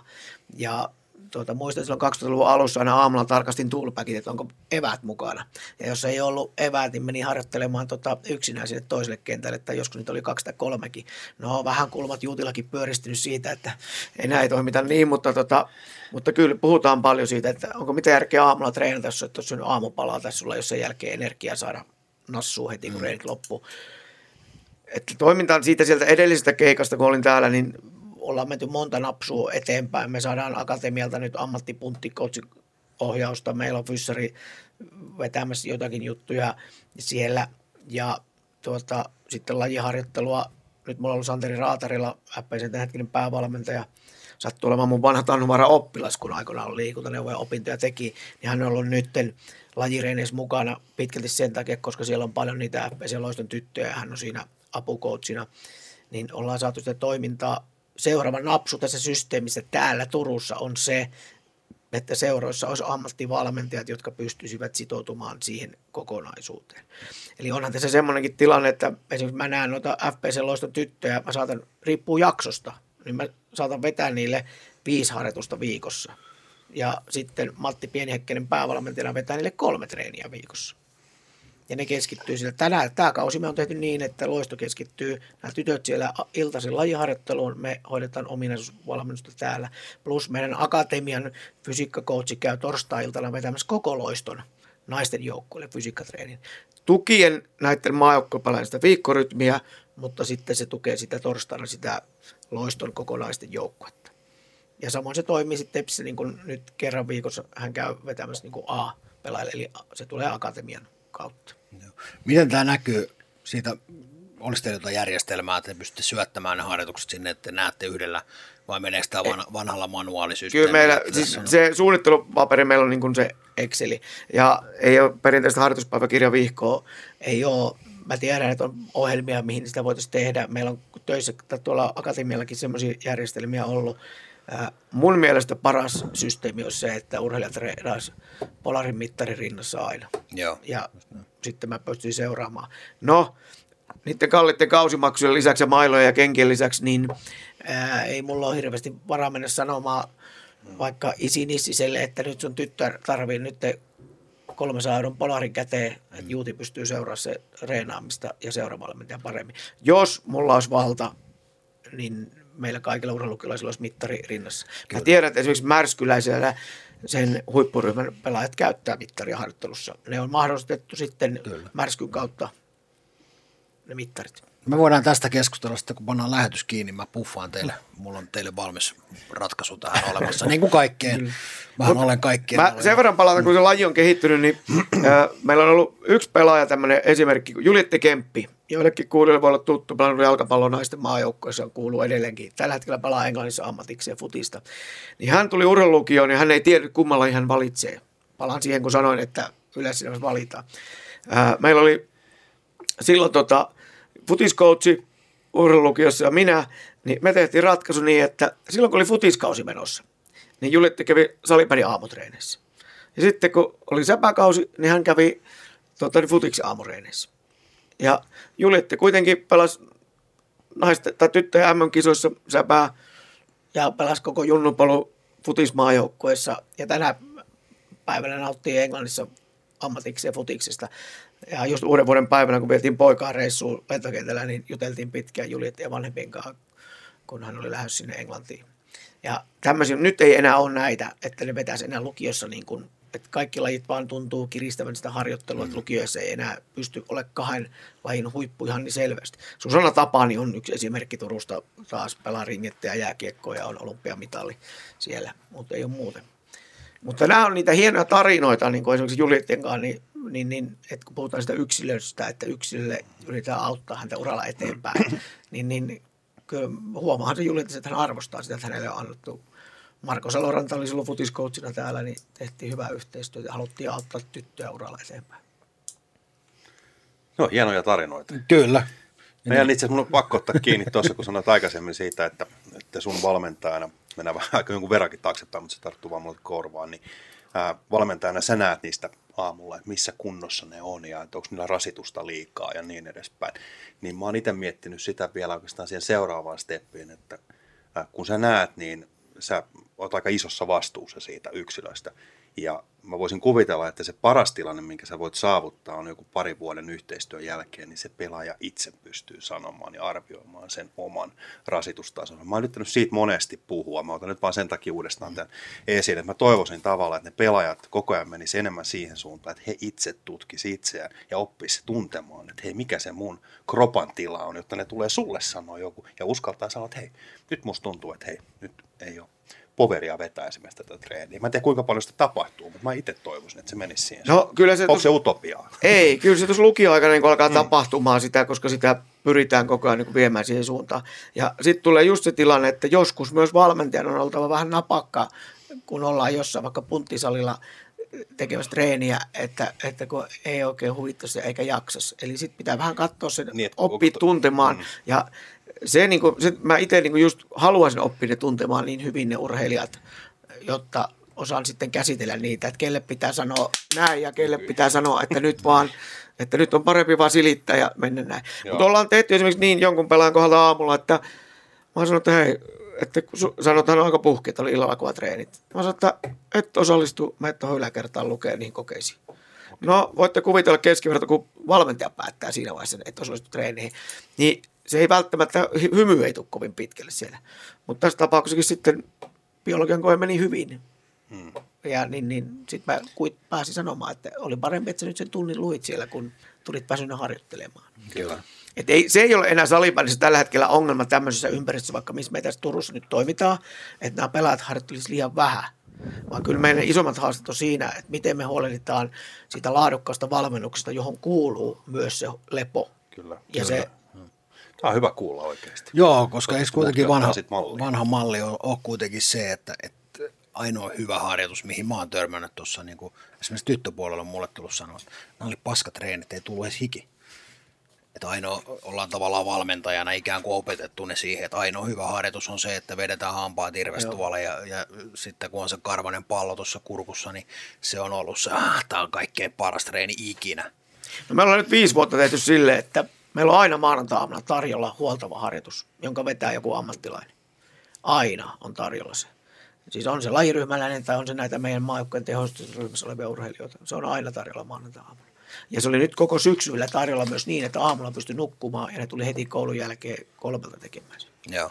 Eli se on niin kuin yksi juttu, mistä mä oon niin kuin halunnut pitää kiinni, että siellä on se yksi huoltava harjoitus viikossa. Mutta monta asiaa toivottavasti tehdä tulossa paremmin. Että kyllä se itse niin kuin haluaisi taas tehdä vielä paremmin ja paremmin ja paremmin huolellisemmin, mutta, mutta täällä on, sanotaan näin, että tämä systeemi ei ainakaan este kenestäkään tuolla huippupelaajaa.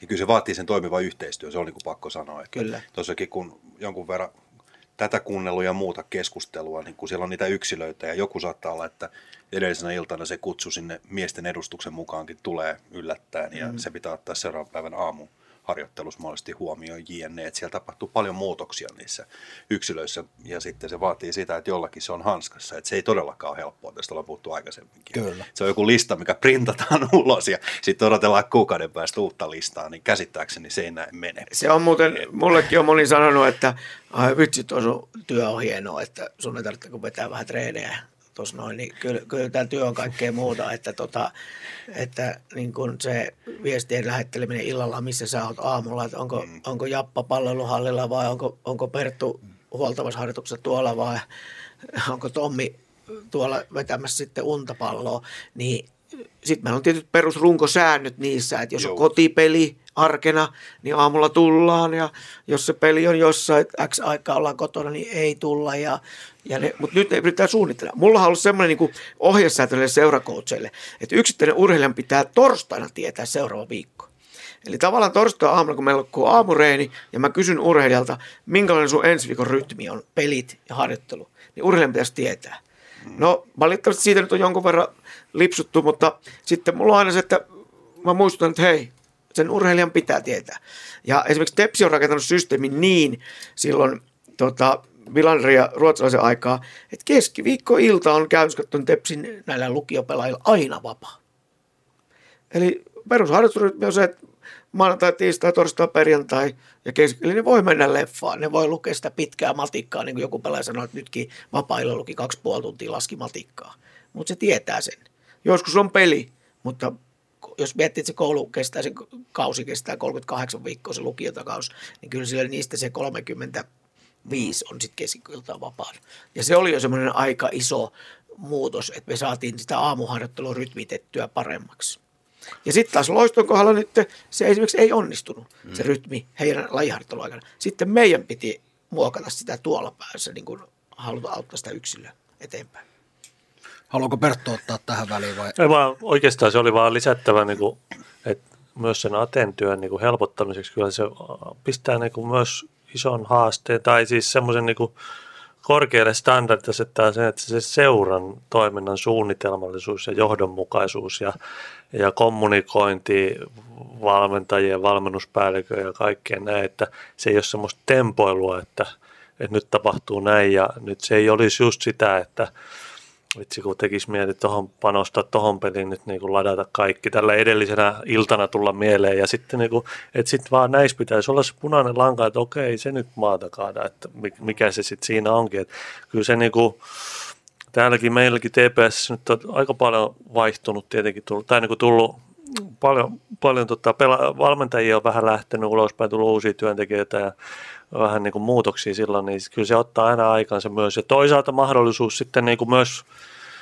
päivittää ja taas koittaa niin kuin parantaa sitä toimintaa, mutta se, että, että, tota, että kyllä se vaatii myös sit siltä seura ja siltä, että niin kuin valmentajat ja no valmennuspäällikkö varmasti täällä ymmärtää, mutta että vielä saadaan valmentajatkin sillä että se ei ole sitä niin kuin vanhan koulukunnan ysäri hengessä, että no en mä tiedä kuka pelaa, mutta toi nyt ehkä pelaa ja toivoisi tulla, ja, vaan se on niinku suunnitelmat sulla sielläkin painaa koko ajan, että sä tiedät kuka on vähän missäkin. Ja sitten aina tulee mahdollisu- mahdollisia muutoksia, että semmoisia kun tulee kipeitä ja jollakin tulee jotain ja sitten me muokataan, mutta meidän pitää olla niinku suunnitelmallisesti punainen lanka, niin sitten ehkä kun me kauden jälkeen katsotaan, että mihin me ollaan päästy, niin me ollaan kehitytty, eikä sillä lailla, että me ollaan vaan koko ajan tempoiltu ja reagoitu.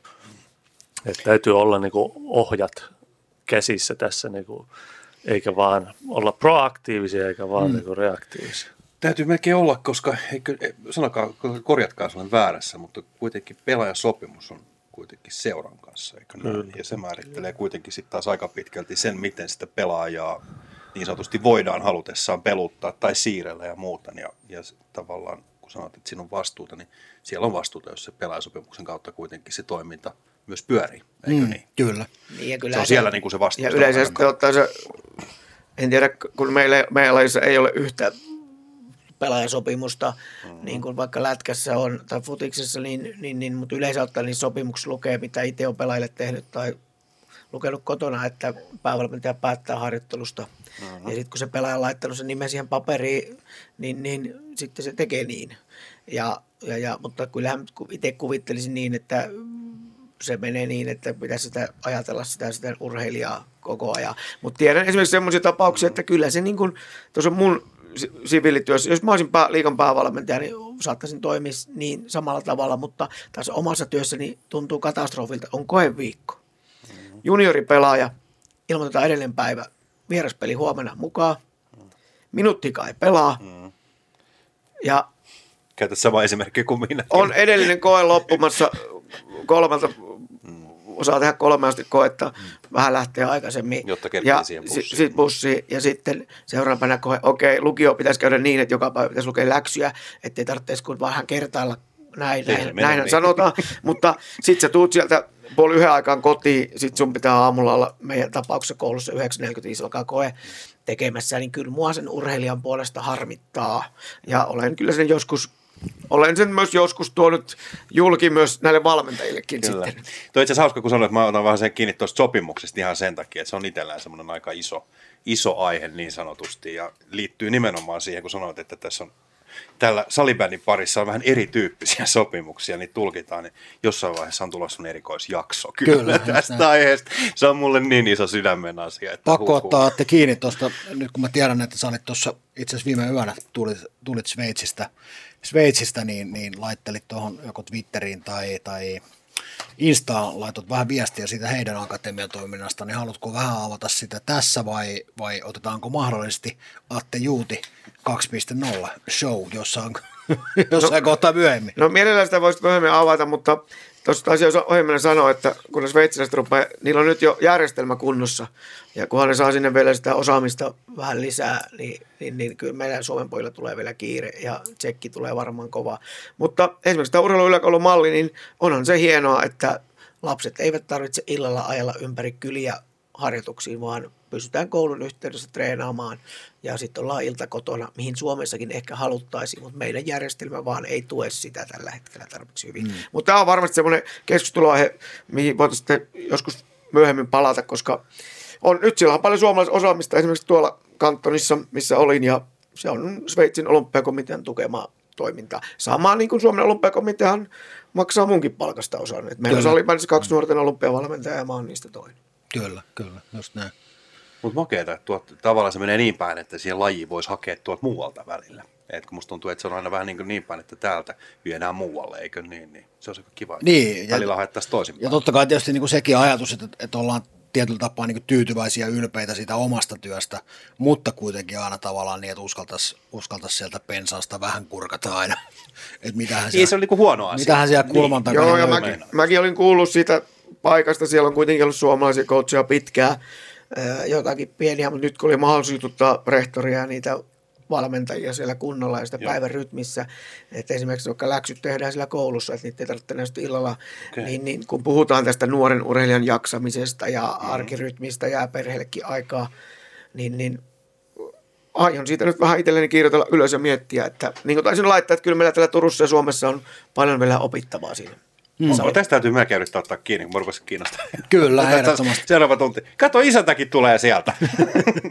Käydään välillä puhuttelemassa. Niin, se kävi tekemässä, naputtelemassa tuossa konetta ja palas, palas töihin. Yksi sellainen asia, tietysti kun tämä systeemi tässä urheiluakatemia ja tämä seurayhteistyö on, on täällä Turussa nyt ihan kohtallisella mallilla, niin, mutta edelleenhän niin kuin Kettusen Pete aikoina huippurojoittajana sanoi, että, että, että Atte sieltä pitäisi tulla niitä aikuisten maajoukkuepelaajia. Ja niinhän se olympiakomiteakin on sitä mieltä, että aikuisurheilu on sitten se, millä mitataan sitä mittaria, mm-hmm.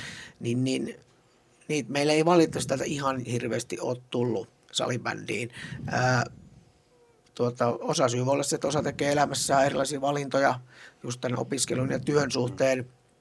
Ja, ja, ja no nyt tietysti Hautaniemi ja Kailiala Stefors, kaikki käynyt tuon systeemin läpi, oli maailmanmestareita, ovat kyllä. Kailialakin niitä on pari ja Steforsilla. Jenna Saario nousi lukio aikana naisten maajoukkueeseen. Niin, niin, mutta tuota, sitä toivoisin, että nämä meidän urheilijat, jotka on ollut niitä junioritähtiä ja jotka on harjoitelleet hyvin sinne 20 ikävuoteen, ehkä käynyt urheilukouluarmeija, että ne osaa pystyisi ottaa se stepin vielä, niin kuin satsata siihen kilpahuippuurheiluun ja yrittää tavoitella sitä aikuisten maajoukkuetta aidosti. Mutta onko tämäkin tietty tapaa, niin kuin, mitä ollaan monesti kun tuossa märskyn, märskyn puheeksi ja muuta, niin monesti esimerkiksi Erikssonin Lassen kanssa puhunut, että onko tietty tapaa ehkä järjestelmä siinä kohtaa vähän haavoittuva.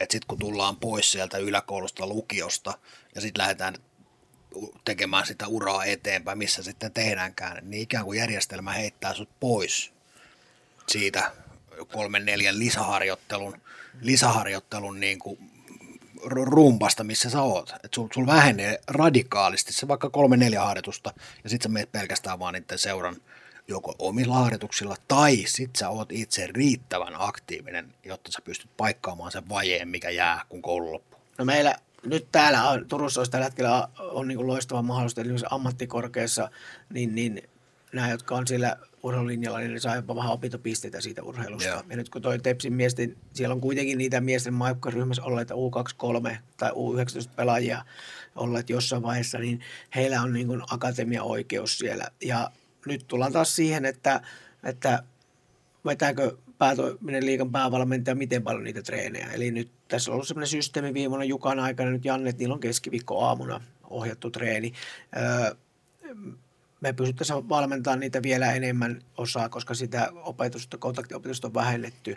Tietyt liikapelaajat tulee esimerkiksi kympiltä tuonne pallollahalle tekemään voimatreenin ja muuta. Ja mä oon melko varma, että ensi vuonna sitä tiivistetään, sitä liikajoukkueen ja akatemian yhteistyötä niiden osalta, jotka opiskelee. Ja katsotaan, että vähän kiristää ruuvia silläkin puolella. Niin, jotenkin kuulostaa hullulta, että, että sä oot ikään kuin muokannut sen neljä vuotta sitä maaperää. Ja sitten kun se maaperä rupeaa olemaan niin kuin omillaan sille kylvölle ja kasvulle, niin sitten ei, sie- ei ikään kuin syötetäkään niitä siemeniä sinne. No siinä on tietysti. Mä näkisin siinä sitten tietenkin, että täälläkin on ollut pitkään tota, ehkä sitten, ja nyt edelleen on ollut nais, naisten aikuiskilpaurheilun kanssa se, että pystytään tarjoamaan niin organisaation niin myös sit pelaajalle ne mahdollisuudet, että vähän tukemaan taloudellisesti ja, ja sitä niin kuin kokonaispakettia sitten saamaan, että tuohon asti se on niin helppoa, kun asutaan kotona ja äiti ja iskä taas niin kuin maksaa kausimaksut ja muut ja tota,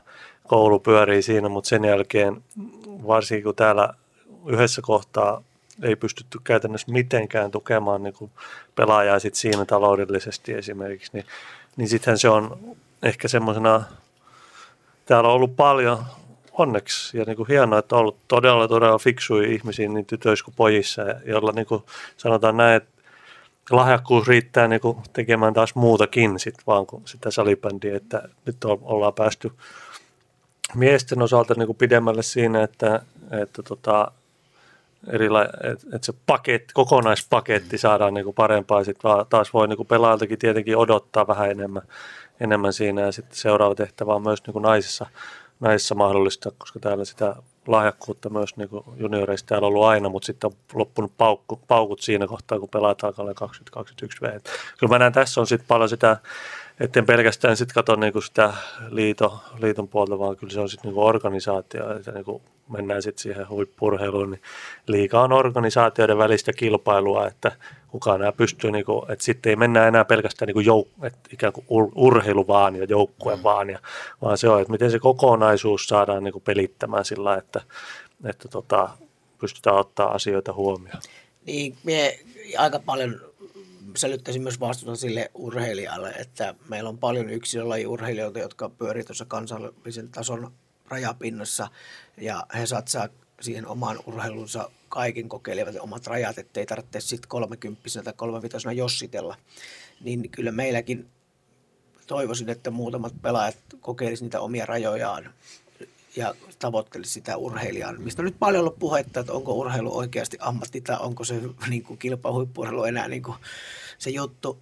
Ää, esimerkiksi mä te, kyllä sanon niille pelaajille, jo, josta mä omalla kokemuksella näen, että niillä on niin kuin hyvätkin mahdollisuudet sinne aikuisten maajoukkueen sen päästä, niin kyllä mä niille teen tuossa selväksi lukion loppuvaiheessa, että toivon, että katsot rajat ja nämä on varmasti ne kehityskohteet, mihin kannattaisi kiinnittää huomiota seuraavan kahden vuoden aikana ja tavoitella näin.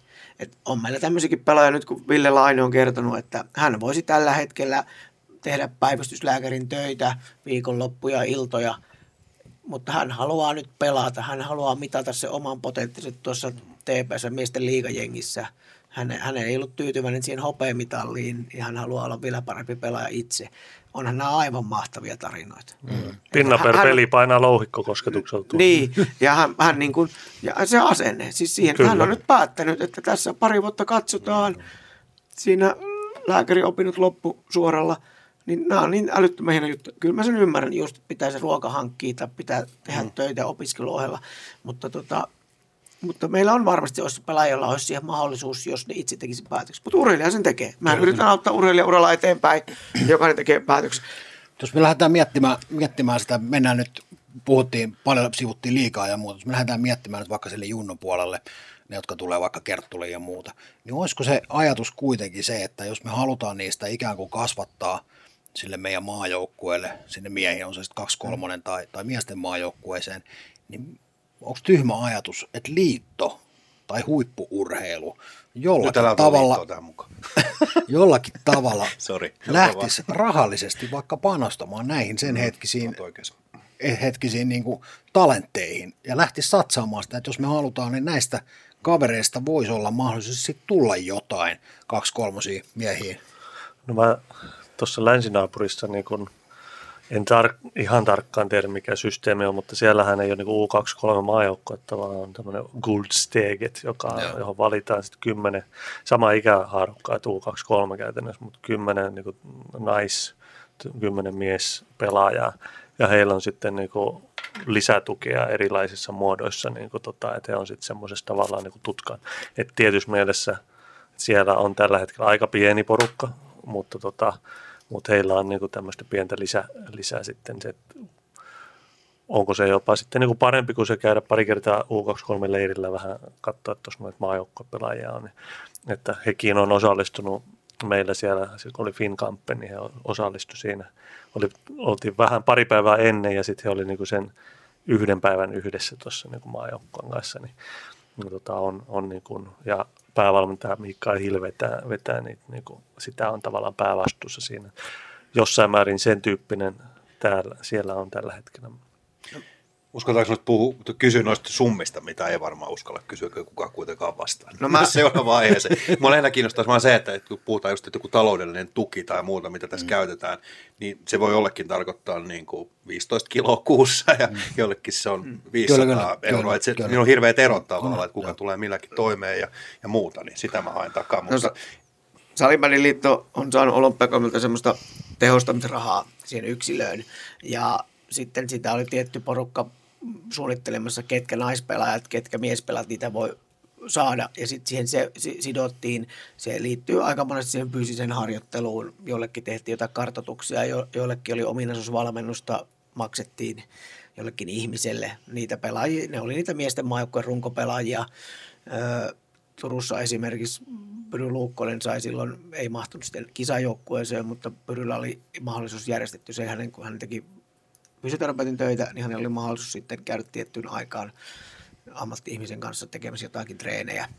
Ja tiedän, että esimerkiksi kauppien ty- tytöt sai silloin sitä tukea ja siinä on ollut tiettyjä pelaajia. Eli se on sitä ihan sitä puhasta rahaa, sitä, sillä ei ole maksettu ruokalaskuja, koska sitten taas on ne yksilötuet olympiaurheilijoille, josta meillä nyt sai Juhansson on saanut opiskelijatukerahaa, mutta nyt sai Salo ja Veera Kauppisen Joo. uusta. Se on sitten ihan rahaa nettona mä käteen. sanon, tosi hyvä, kun avasit, koska mä luulen, että aika montaa muutakin tuo Kyllä. kuuntelijoita Mutta niin kuin, sekin on jo hieno juttu, että olympiakomitea on niin kuin salibändille antanut tuommoista tehostusrahaa, Joo. että me voidaan, voidaan auttaa sitä urheilijaa siinä uralla just siinä harjoittelussa ja siinä Joo. jutussa niin kuin eteenpäin. Pitää muistaa, että me ei kuitenkaan olla olympialaji. Se, missä Kyllä. tietyllä tapaa mä heitän, heitän nyt rapalaa, rapalaa tänne Turun suuntaan. Ja se, missä, mitä mä oon ihaillut niin kuin jääkiekon puolella, on tietyllä tapaa se aluevalmentajatoiminta. Että sä olet ikään kuin liiton alainen valmentaja ja sitten sä käyt tietyissä seuroissa antamassa sen oman ekspertiisin. Niin sehän voisi olla tietyllä tapaa yksi malli, jonka liitto rahoittaisi alueellisen alueen valmentaja, joka kävisi niissä seuroissa, on se sitten fyysisen valmennuksen, on se minkä tahansa lajiharjoituksen tai minkä tahansa osa-alueen lisätuki niin sovittuna sinne. Kuulitte sitä syvä hiljaisuus? Ei, kyllä, kyllä mä tiedän, mitä sä tarkoitat. niin kuin, Tämä on aihe, mihin mä vaan kuuntelen Mutta sä tällä heitit kertaa. tänne päin. Siis nyt esimerkiksi se mun työ, niin mun työnhän pitäisi keskittyä näihin absoluuttisesti huipulle pyrkiviin. ja Mut sä olet yksin. Mä Niin, tarkoitin niin sitä, ja että- mulla on nyt niin kuin sieltä seiskasta asti. niin. Että, näin. Mutta tuota, ö, onhan tosikin pointti, se varmasti on aikoinaan ollut meillä ne aluekouluttajajutut, on käyty seuroissa ja kokeiltu niitä juttuja, erilaisia versioita tähän, mutta tota, niin, niin kyllä mä taas, kyllä meidän ko- valmentajakoulutusjärjestelmä on uusittu, siellä on, var, on hyvä oppia saa valmentajat. Sitten on tämä FPA, missä ne tietyt seurat on mukana, että sieltä kautta tulee niille info sinne seuroihin. Mutta just se, että millä me jalkautetaan sitä sitten, kyllä se kuitenkin olisi aika tärkeää, että siellä nuorissa olisi niin kuin hyvät coachit. Mm. Tota, Lukon urheilutoimenjohtaja Kalle Saalstedt sanoi joskus mulle, että, että kyllähän sen vaan, hän tietää tietyistä seurajoukkoista muista, että niillä on ollut juniorina hyvää valmennusta. Kyllä. Ja että kyllähän, niin kuin joku on joskus sanonut, että kyllähän huippupelaajasta tulee huippupelaaja, vaikka valmennus olisi sitä sun tätä, mutta tavallaan, että sitten se joukkueen kuudes pelaaja tai 11 pelaaja, millä tasolla se on, niin kyllä siellä on kyllä valmennuksella vaan väliä. Kyllä, kyllä. Joo, no, siis niin, sano vaan. kävin tuossa viime vuonna, kun olin FPC Turussa, niin tota, kävin kerran, kerran kuukaudessa sitten, se oli niin kuin enemmän, enemmän sit se ei liittynyt liitto mitenkään, mutta tota, SPS Masku, Maskulle kerran kuukaudessa kävin vetämässä semmoisen niin puol, kaksi tuntia luentoa tai puolitoista tuntia, kaksi oppituntia ja sitten pari tuntia niin kuin kenttävuorolla sitten käydään niin kuin asioita läpi. Ja tota, he maksoi mulle siitä sitten niin kuin X, X tota, tai oikeastaan itse asiassa FPC Turku vuokrasi minua sinne, sinne tähän, tähän malliin. Ja ehkä tämä näen niin kuin myös sitten kun liitollakin on vain rajallinen määrä tietenkin ihmisiä ja näin, että tässä voisi olla toisaalta yksi, mitä seurat voisi, tämmöiset isommat seurat toimia semmoisena, jossa on sitten sitä henkilökuntaa, niin myös osaltaan myydä sitä kevyemmillä kustannuksilla sitten sen ehkä tämmöisiin, missä on se 300 junioria, mutta ei ole niinku resursseja tai eikä ehkä haluakaan alkaa palkkaamaan henkilöä, mutta just, että käyttää sitten tämmöisiä isompia seuroja siinä, että sitten kävisi niin kuin vetämässä semmoista niin kuin juttua tämmöisen satelliittihengessä Kyllä. hengessä mm. ehkä, että että semmoisena, mikä pysyy sitten taloudellisesti kohtuu kevyenä sinne, mutta toisaalta joku pointti sitten myös ehkä sillä nyt heittomerkissä TPSlle tai FPC Turulle, että että joo, että he maksaa viulut, niin joku pointti heillekin täytyy olla tavallaan siinä, että, että tota, niin kuin myy sit sitä ammattitaitoa. Että jossain määrin, kun mietitään aina, joka seura varmaan miettii, että, että tota, miten saa niin kuin tuloja, jotta saa niin kuin, ei välttämättä, että edes enemmän palkkaa ja paremmat edut niin kuin työntekijöille, vaan että, että niillä omilla harrastajilla ei nousisi ne kustannukset niin kuin aivan pilviin, niin nämä on vähän ehkä sitten 2010, että mietitään vaan näitä turnaus ja mietitään vaan tämä leirin pitäminen hiihtolomalla ja muuta. Et ehkä sitten seuraava askel voisi olla myös niin kuin myydä sitä ammattitaitoa ja siitä, mihin on niin kuin panostettu siellä seurassa ja jalkauttaa sit sitä niin kuin nimenomaan sinne pienempiin, pienempiin siellä, että, että tota, siihen varmasti auttaa se, että ollaan niin kuin TPSkin täällä sit vastuuta olla semmoinen toimija, jota ei nähdä niin kuin pahana, joka tulee vielä pelaajat, vaan että niin kuin on, olisi oikeasti semmoinen sitten, että joka pystyy auttamaan ja jossain kohtaa, vaikka yhä yhteis, jopa yhteistyössä, voiko tämmöistä olla, yhteistyössä totesi, että hei hoitakaa te niin kuin vaikka tähän asti ja katsotaan sitten yhdessä, tai jos koetaan loppuun asti, mikä siinäkin.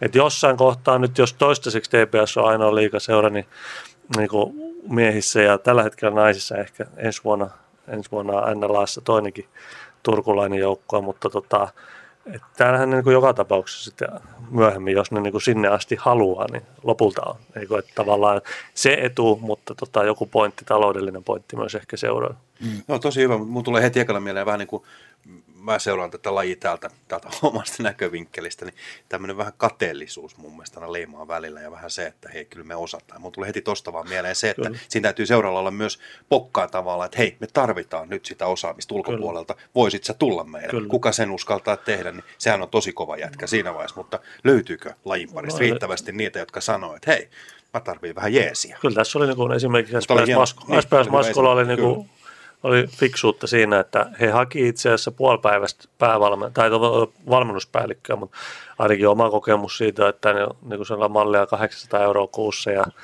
ja sitten puolipäiväisenä, niin sillä ei välttämättä saa semmoista mitään pysyvää vaikutusta kyllä, kyllä että saat, kyllä. he sitten lähti toista ratkaisua hakemaan. Tuossa itse tietysti kun paljon silloin kun tulin Turkuun, niin Tepsin jääkikopolta kävin ottamassa oppia ja sanoin monesti Ekmanin Karillekin, että toi on hyvä juttu, tota me otetaan, mutta tota me ei ikinä oteta, että toi on hyvä juttu ja näin. Ja futispuolelta sama Jakosen Petri oli silloin TIN, niin paljon käytiin juttuja läpi. Mutta jääkiekosta, niin siellä kun niillä vaan pikkusen tällä liitolla on enemmän rahaa kuin sählyliitolla. Se on tuota, tietysti juuri näin. Se on mm. niin se puoli ja siihen tietysti itse kun manaa tuossa töissä, kun sattuu olemaan jäkiskootsi vieressä istumassa ja ja hän pitää palaverin seurojen kanssa tässä näin, niin hänelle tulee kahdeksan ammattivalmentajaa siihen palaveriin niin, niin mä pidän ne palaverit silloin, kun ne sopii Vaakerille ja Pienihäkkiselle nä, näiden kahden ison seuran, kun tehdään koulussa yhteistyötä, että, että, että se, on, se on siellä vaan valitettavasti rahaa. Me, me ei sitä rahaa niin paljon ole, niin meidän pitää yrittää olla muilla tempuilla sitten kikkailla. Itse kun on tähän valmennukseen orientoitunut ja tämä on se ydinjuttu ja haluaa ottaa yksilö, niin itse tietysti toivoo, että seurat satsaisi valmentajiin, että olisi ammattivalmentajia. Ja että se saataisiin se pelaajapolku, mutta kun siinä on niin paljon sen seurassa sitä muutakin asiaa, mitkä pitää hoitaa lakien ja järjestysten ja sääntöjen mukaan, niin, niin se on vähän haastavaa. Tietysti ollaan tässä valmentajia kaikki oltu ja ollaan, niin tiedetään tämä juttu, mutta tietty ratkaisumallihan on se, me jossain lähetyksessä otettiin kiinni, että mihin häviää miljoona euroa rahaa. Älä mene nyt siihen. Niin. Voitaisiko me sieltä? Älä, älä mene siihen, älä mene siihen. Mä olin, mä olin hyvä tulla, ollaan hyvä Okei, tulla okei, mä ja paluumatta. Mä hiljaa. Eiks niin? Mulla olisi ollut ehdotus valmiina. Ois. No, Okei. No niin, ei mennä siihen. Ei mennä. Joo, sitten. Musta tuntuu. Olla vaarallisilla vesillä. Olla, olla. Mä haluan nukkua yöni vielä rauhassa.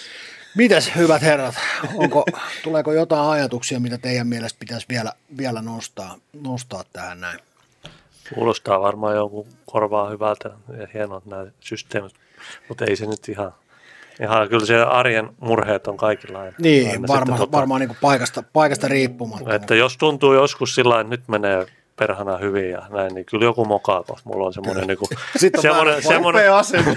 mulla on niin siis tämmöinen, tämä on tämmöinen stoalaista filosofiaa muutenkin, että varaudu siihen huonoon päivään, koska se tulee kuitenkin. Mm. Niin tota, että sillä lailla, että niin kuin ainahan täällä on, milloin ollaan jollekin valmentajalle, milloin jollekin hallituksen jäsenelle, milloin jollekin työ, työ tota, toverille ja, Mm. ja milloin joku pelaaja tai vanhempi. Niinhän se menee, mutta tota, se kuuluu niinku työhön, mutta, mutta siis on täällä paljon pariskymmenessä vuodestukin saatu aika. Kyllä. Joo, en, tota, se on ihan selvää, että tota, tässä kyllä tässä tänäkin kauden aikana tuo verenpaine on noussut ja ahistusta ollut ja, ja kyllä mun on pakko lähteä aina lomalle tuonne Savoon, että mun on ihan turha Turussa olla lomalla, kun ei täällä pysty pitämään lomaa. Että se viestimäärät oppilailta ja pelaajilta tulee niin paljon, että sitten on mentävä. Ja mm. Teki hyvä toi Sveitsi, kun tutustuu toisenlaiseen ympäristöön, niin taas on myös oma työssäjaksaminen täällä, että moni asia on hyvin, vaikka moni asia myös ahistaa. Kyllä, Kun kyllä. haluaisi tehdä vielä paremmin. Joo, pakko ottaa tuohon Pertus Toalaisuuteen kiinni, että kysymyshän on nimenomaan siitä, että puhelin soi. Kysymys on vain koska. Näin se on. Näin se menee. Loistava. Haluatko Tommi ottaa vielä? Tom, Tommi haluaa vaan sanoa kiitos. Tämä oli ihan, ihan huikea. Mä, mä olisin kyllä jaksanut tässä jutella tai kuunnella herroja vaikka kuinka pitkään, mutta tota, Joo, mä oon samaa mutta- mieltä, että tässä oltaisiin voitu hyvinkin pitää vaikka toinen, toinen rupeama. Tässä rupeaa toista tuntia jo lähenemään, lähenemään tuo kello, mutta mun mielestä on hyvä, että jätetään tähän. Mä uskon, että sinne Joo. jäi riittävästi kuitenkin vielä kysymyksiä Joo. ilmoille.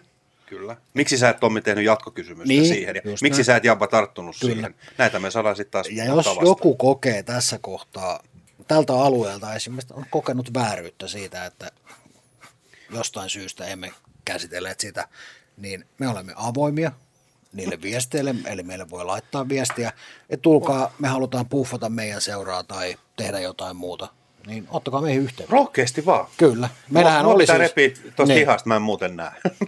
meillähän oli siis myöskin ne sähköpostiosoitteet, eikö ollutkin? Niin, Jabba.profeetat, niin mulla se gmail.com, Niin, joo. se WhatsApp, niin, sun, niin mun piti se, se on mun to-do-listalla, mutta kun mulla on tässä yhdistyksen perustamisjutuissa niin paljon Joo. tekemistä ja kaikkea. Niin. Mä sanon sen sun sähköpostiosoitteen vielä. Se oli tommi.profeeta.gmail.com.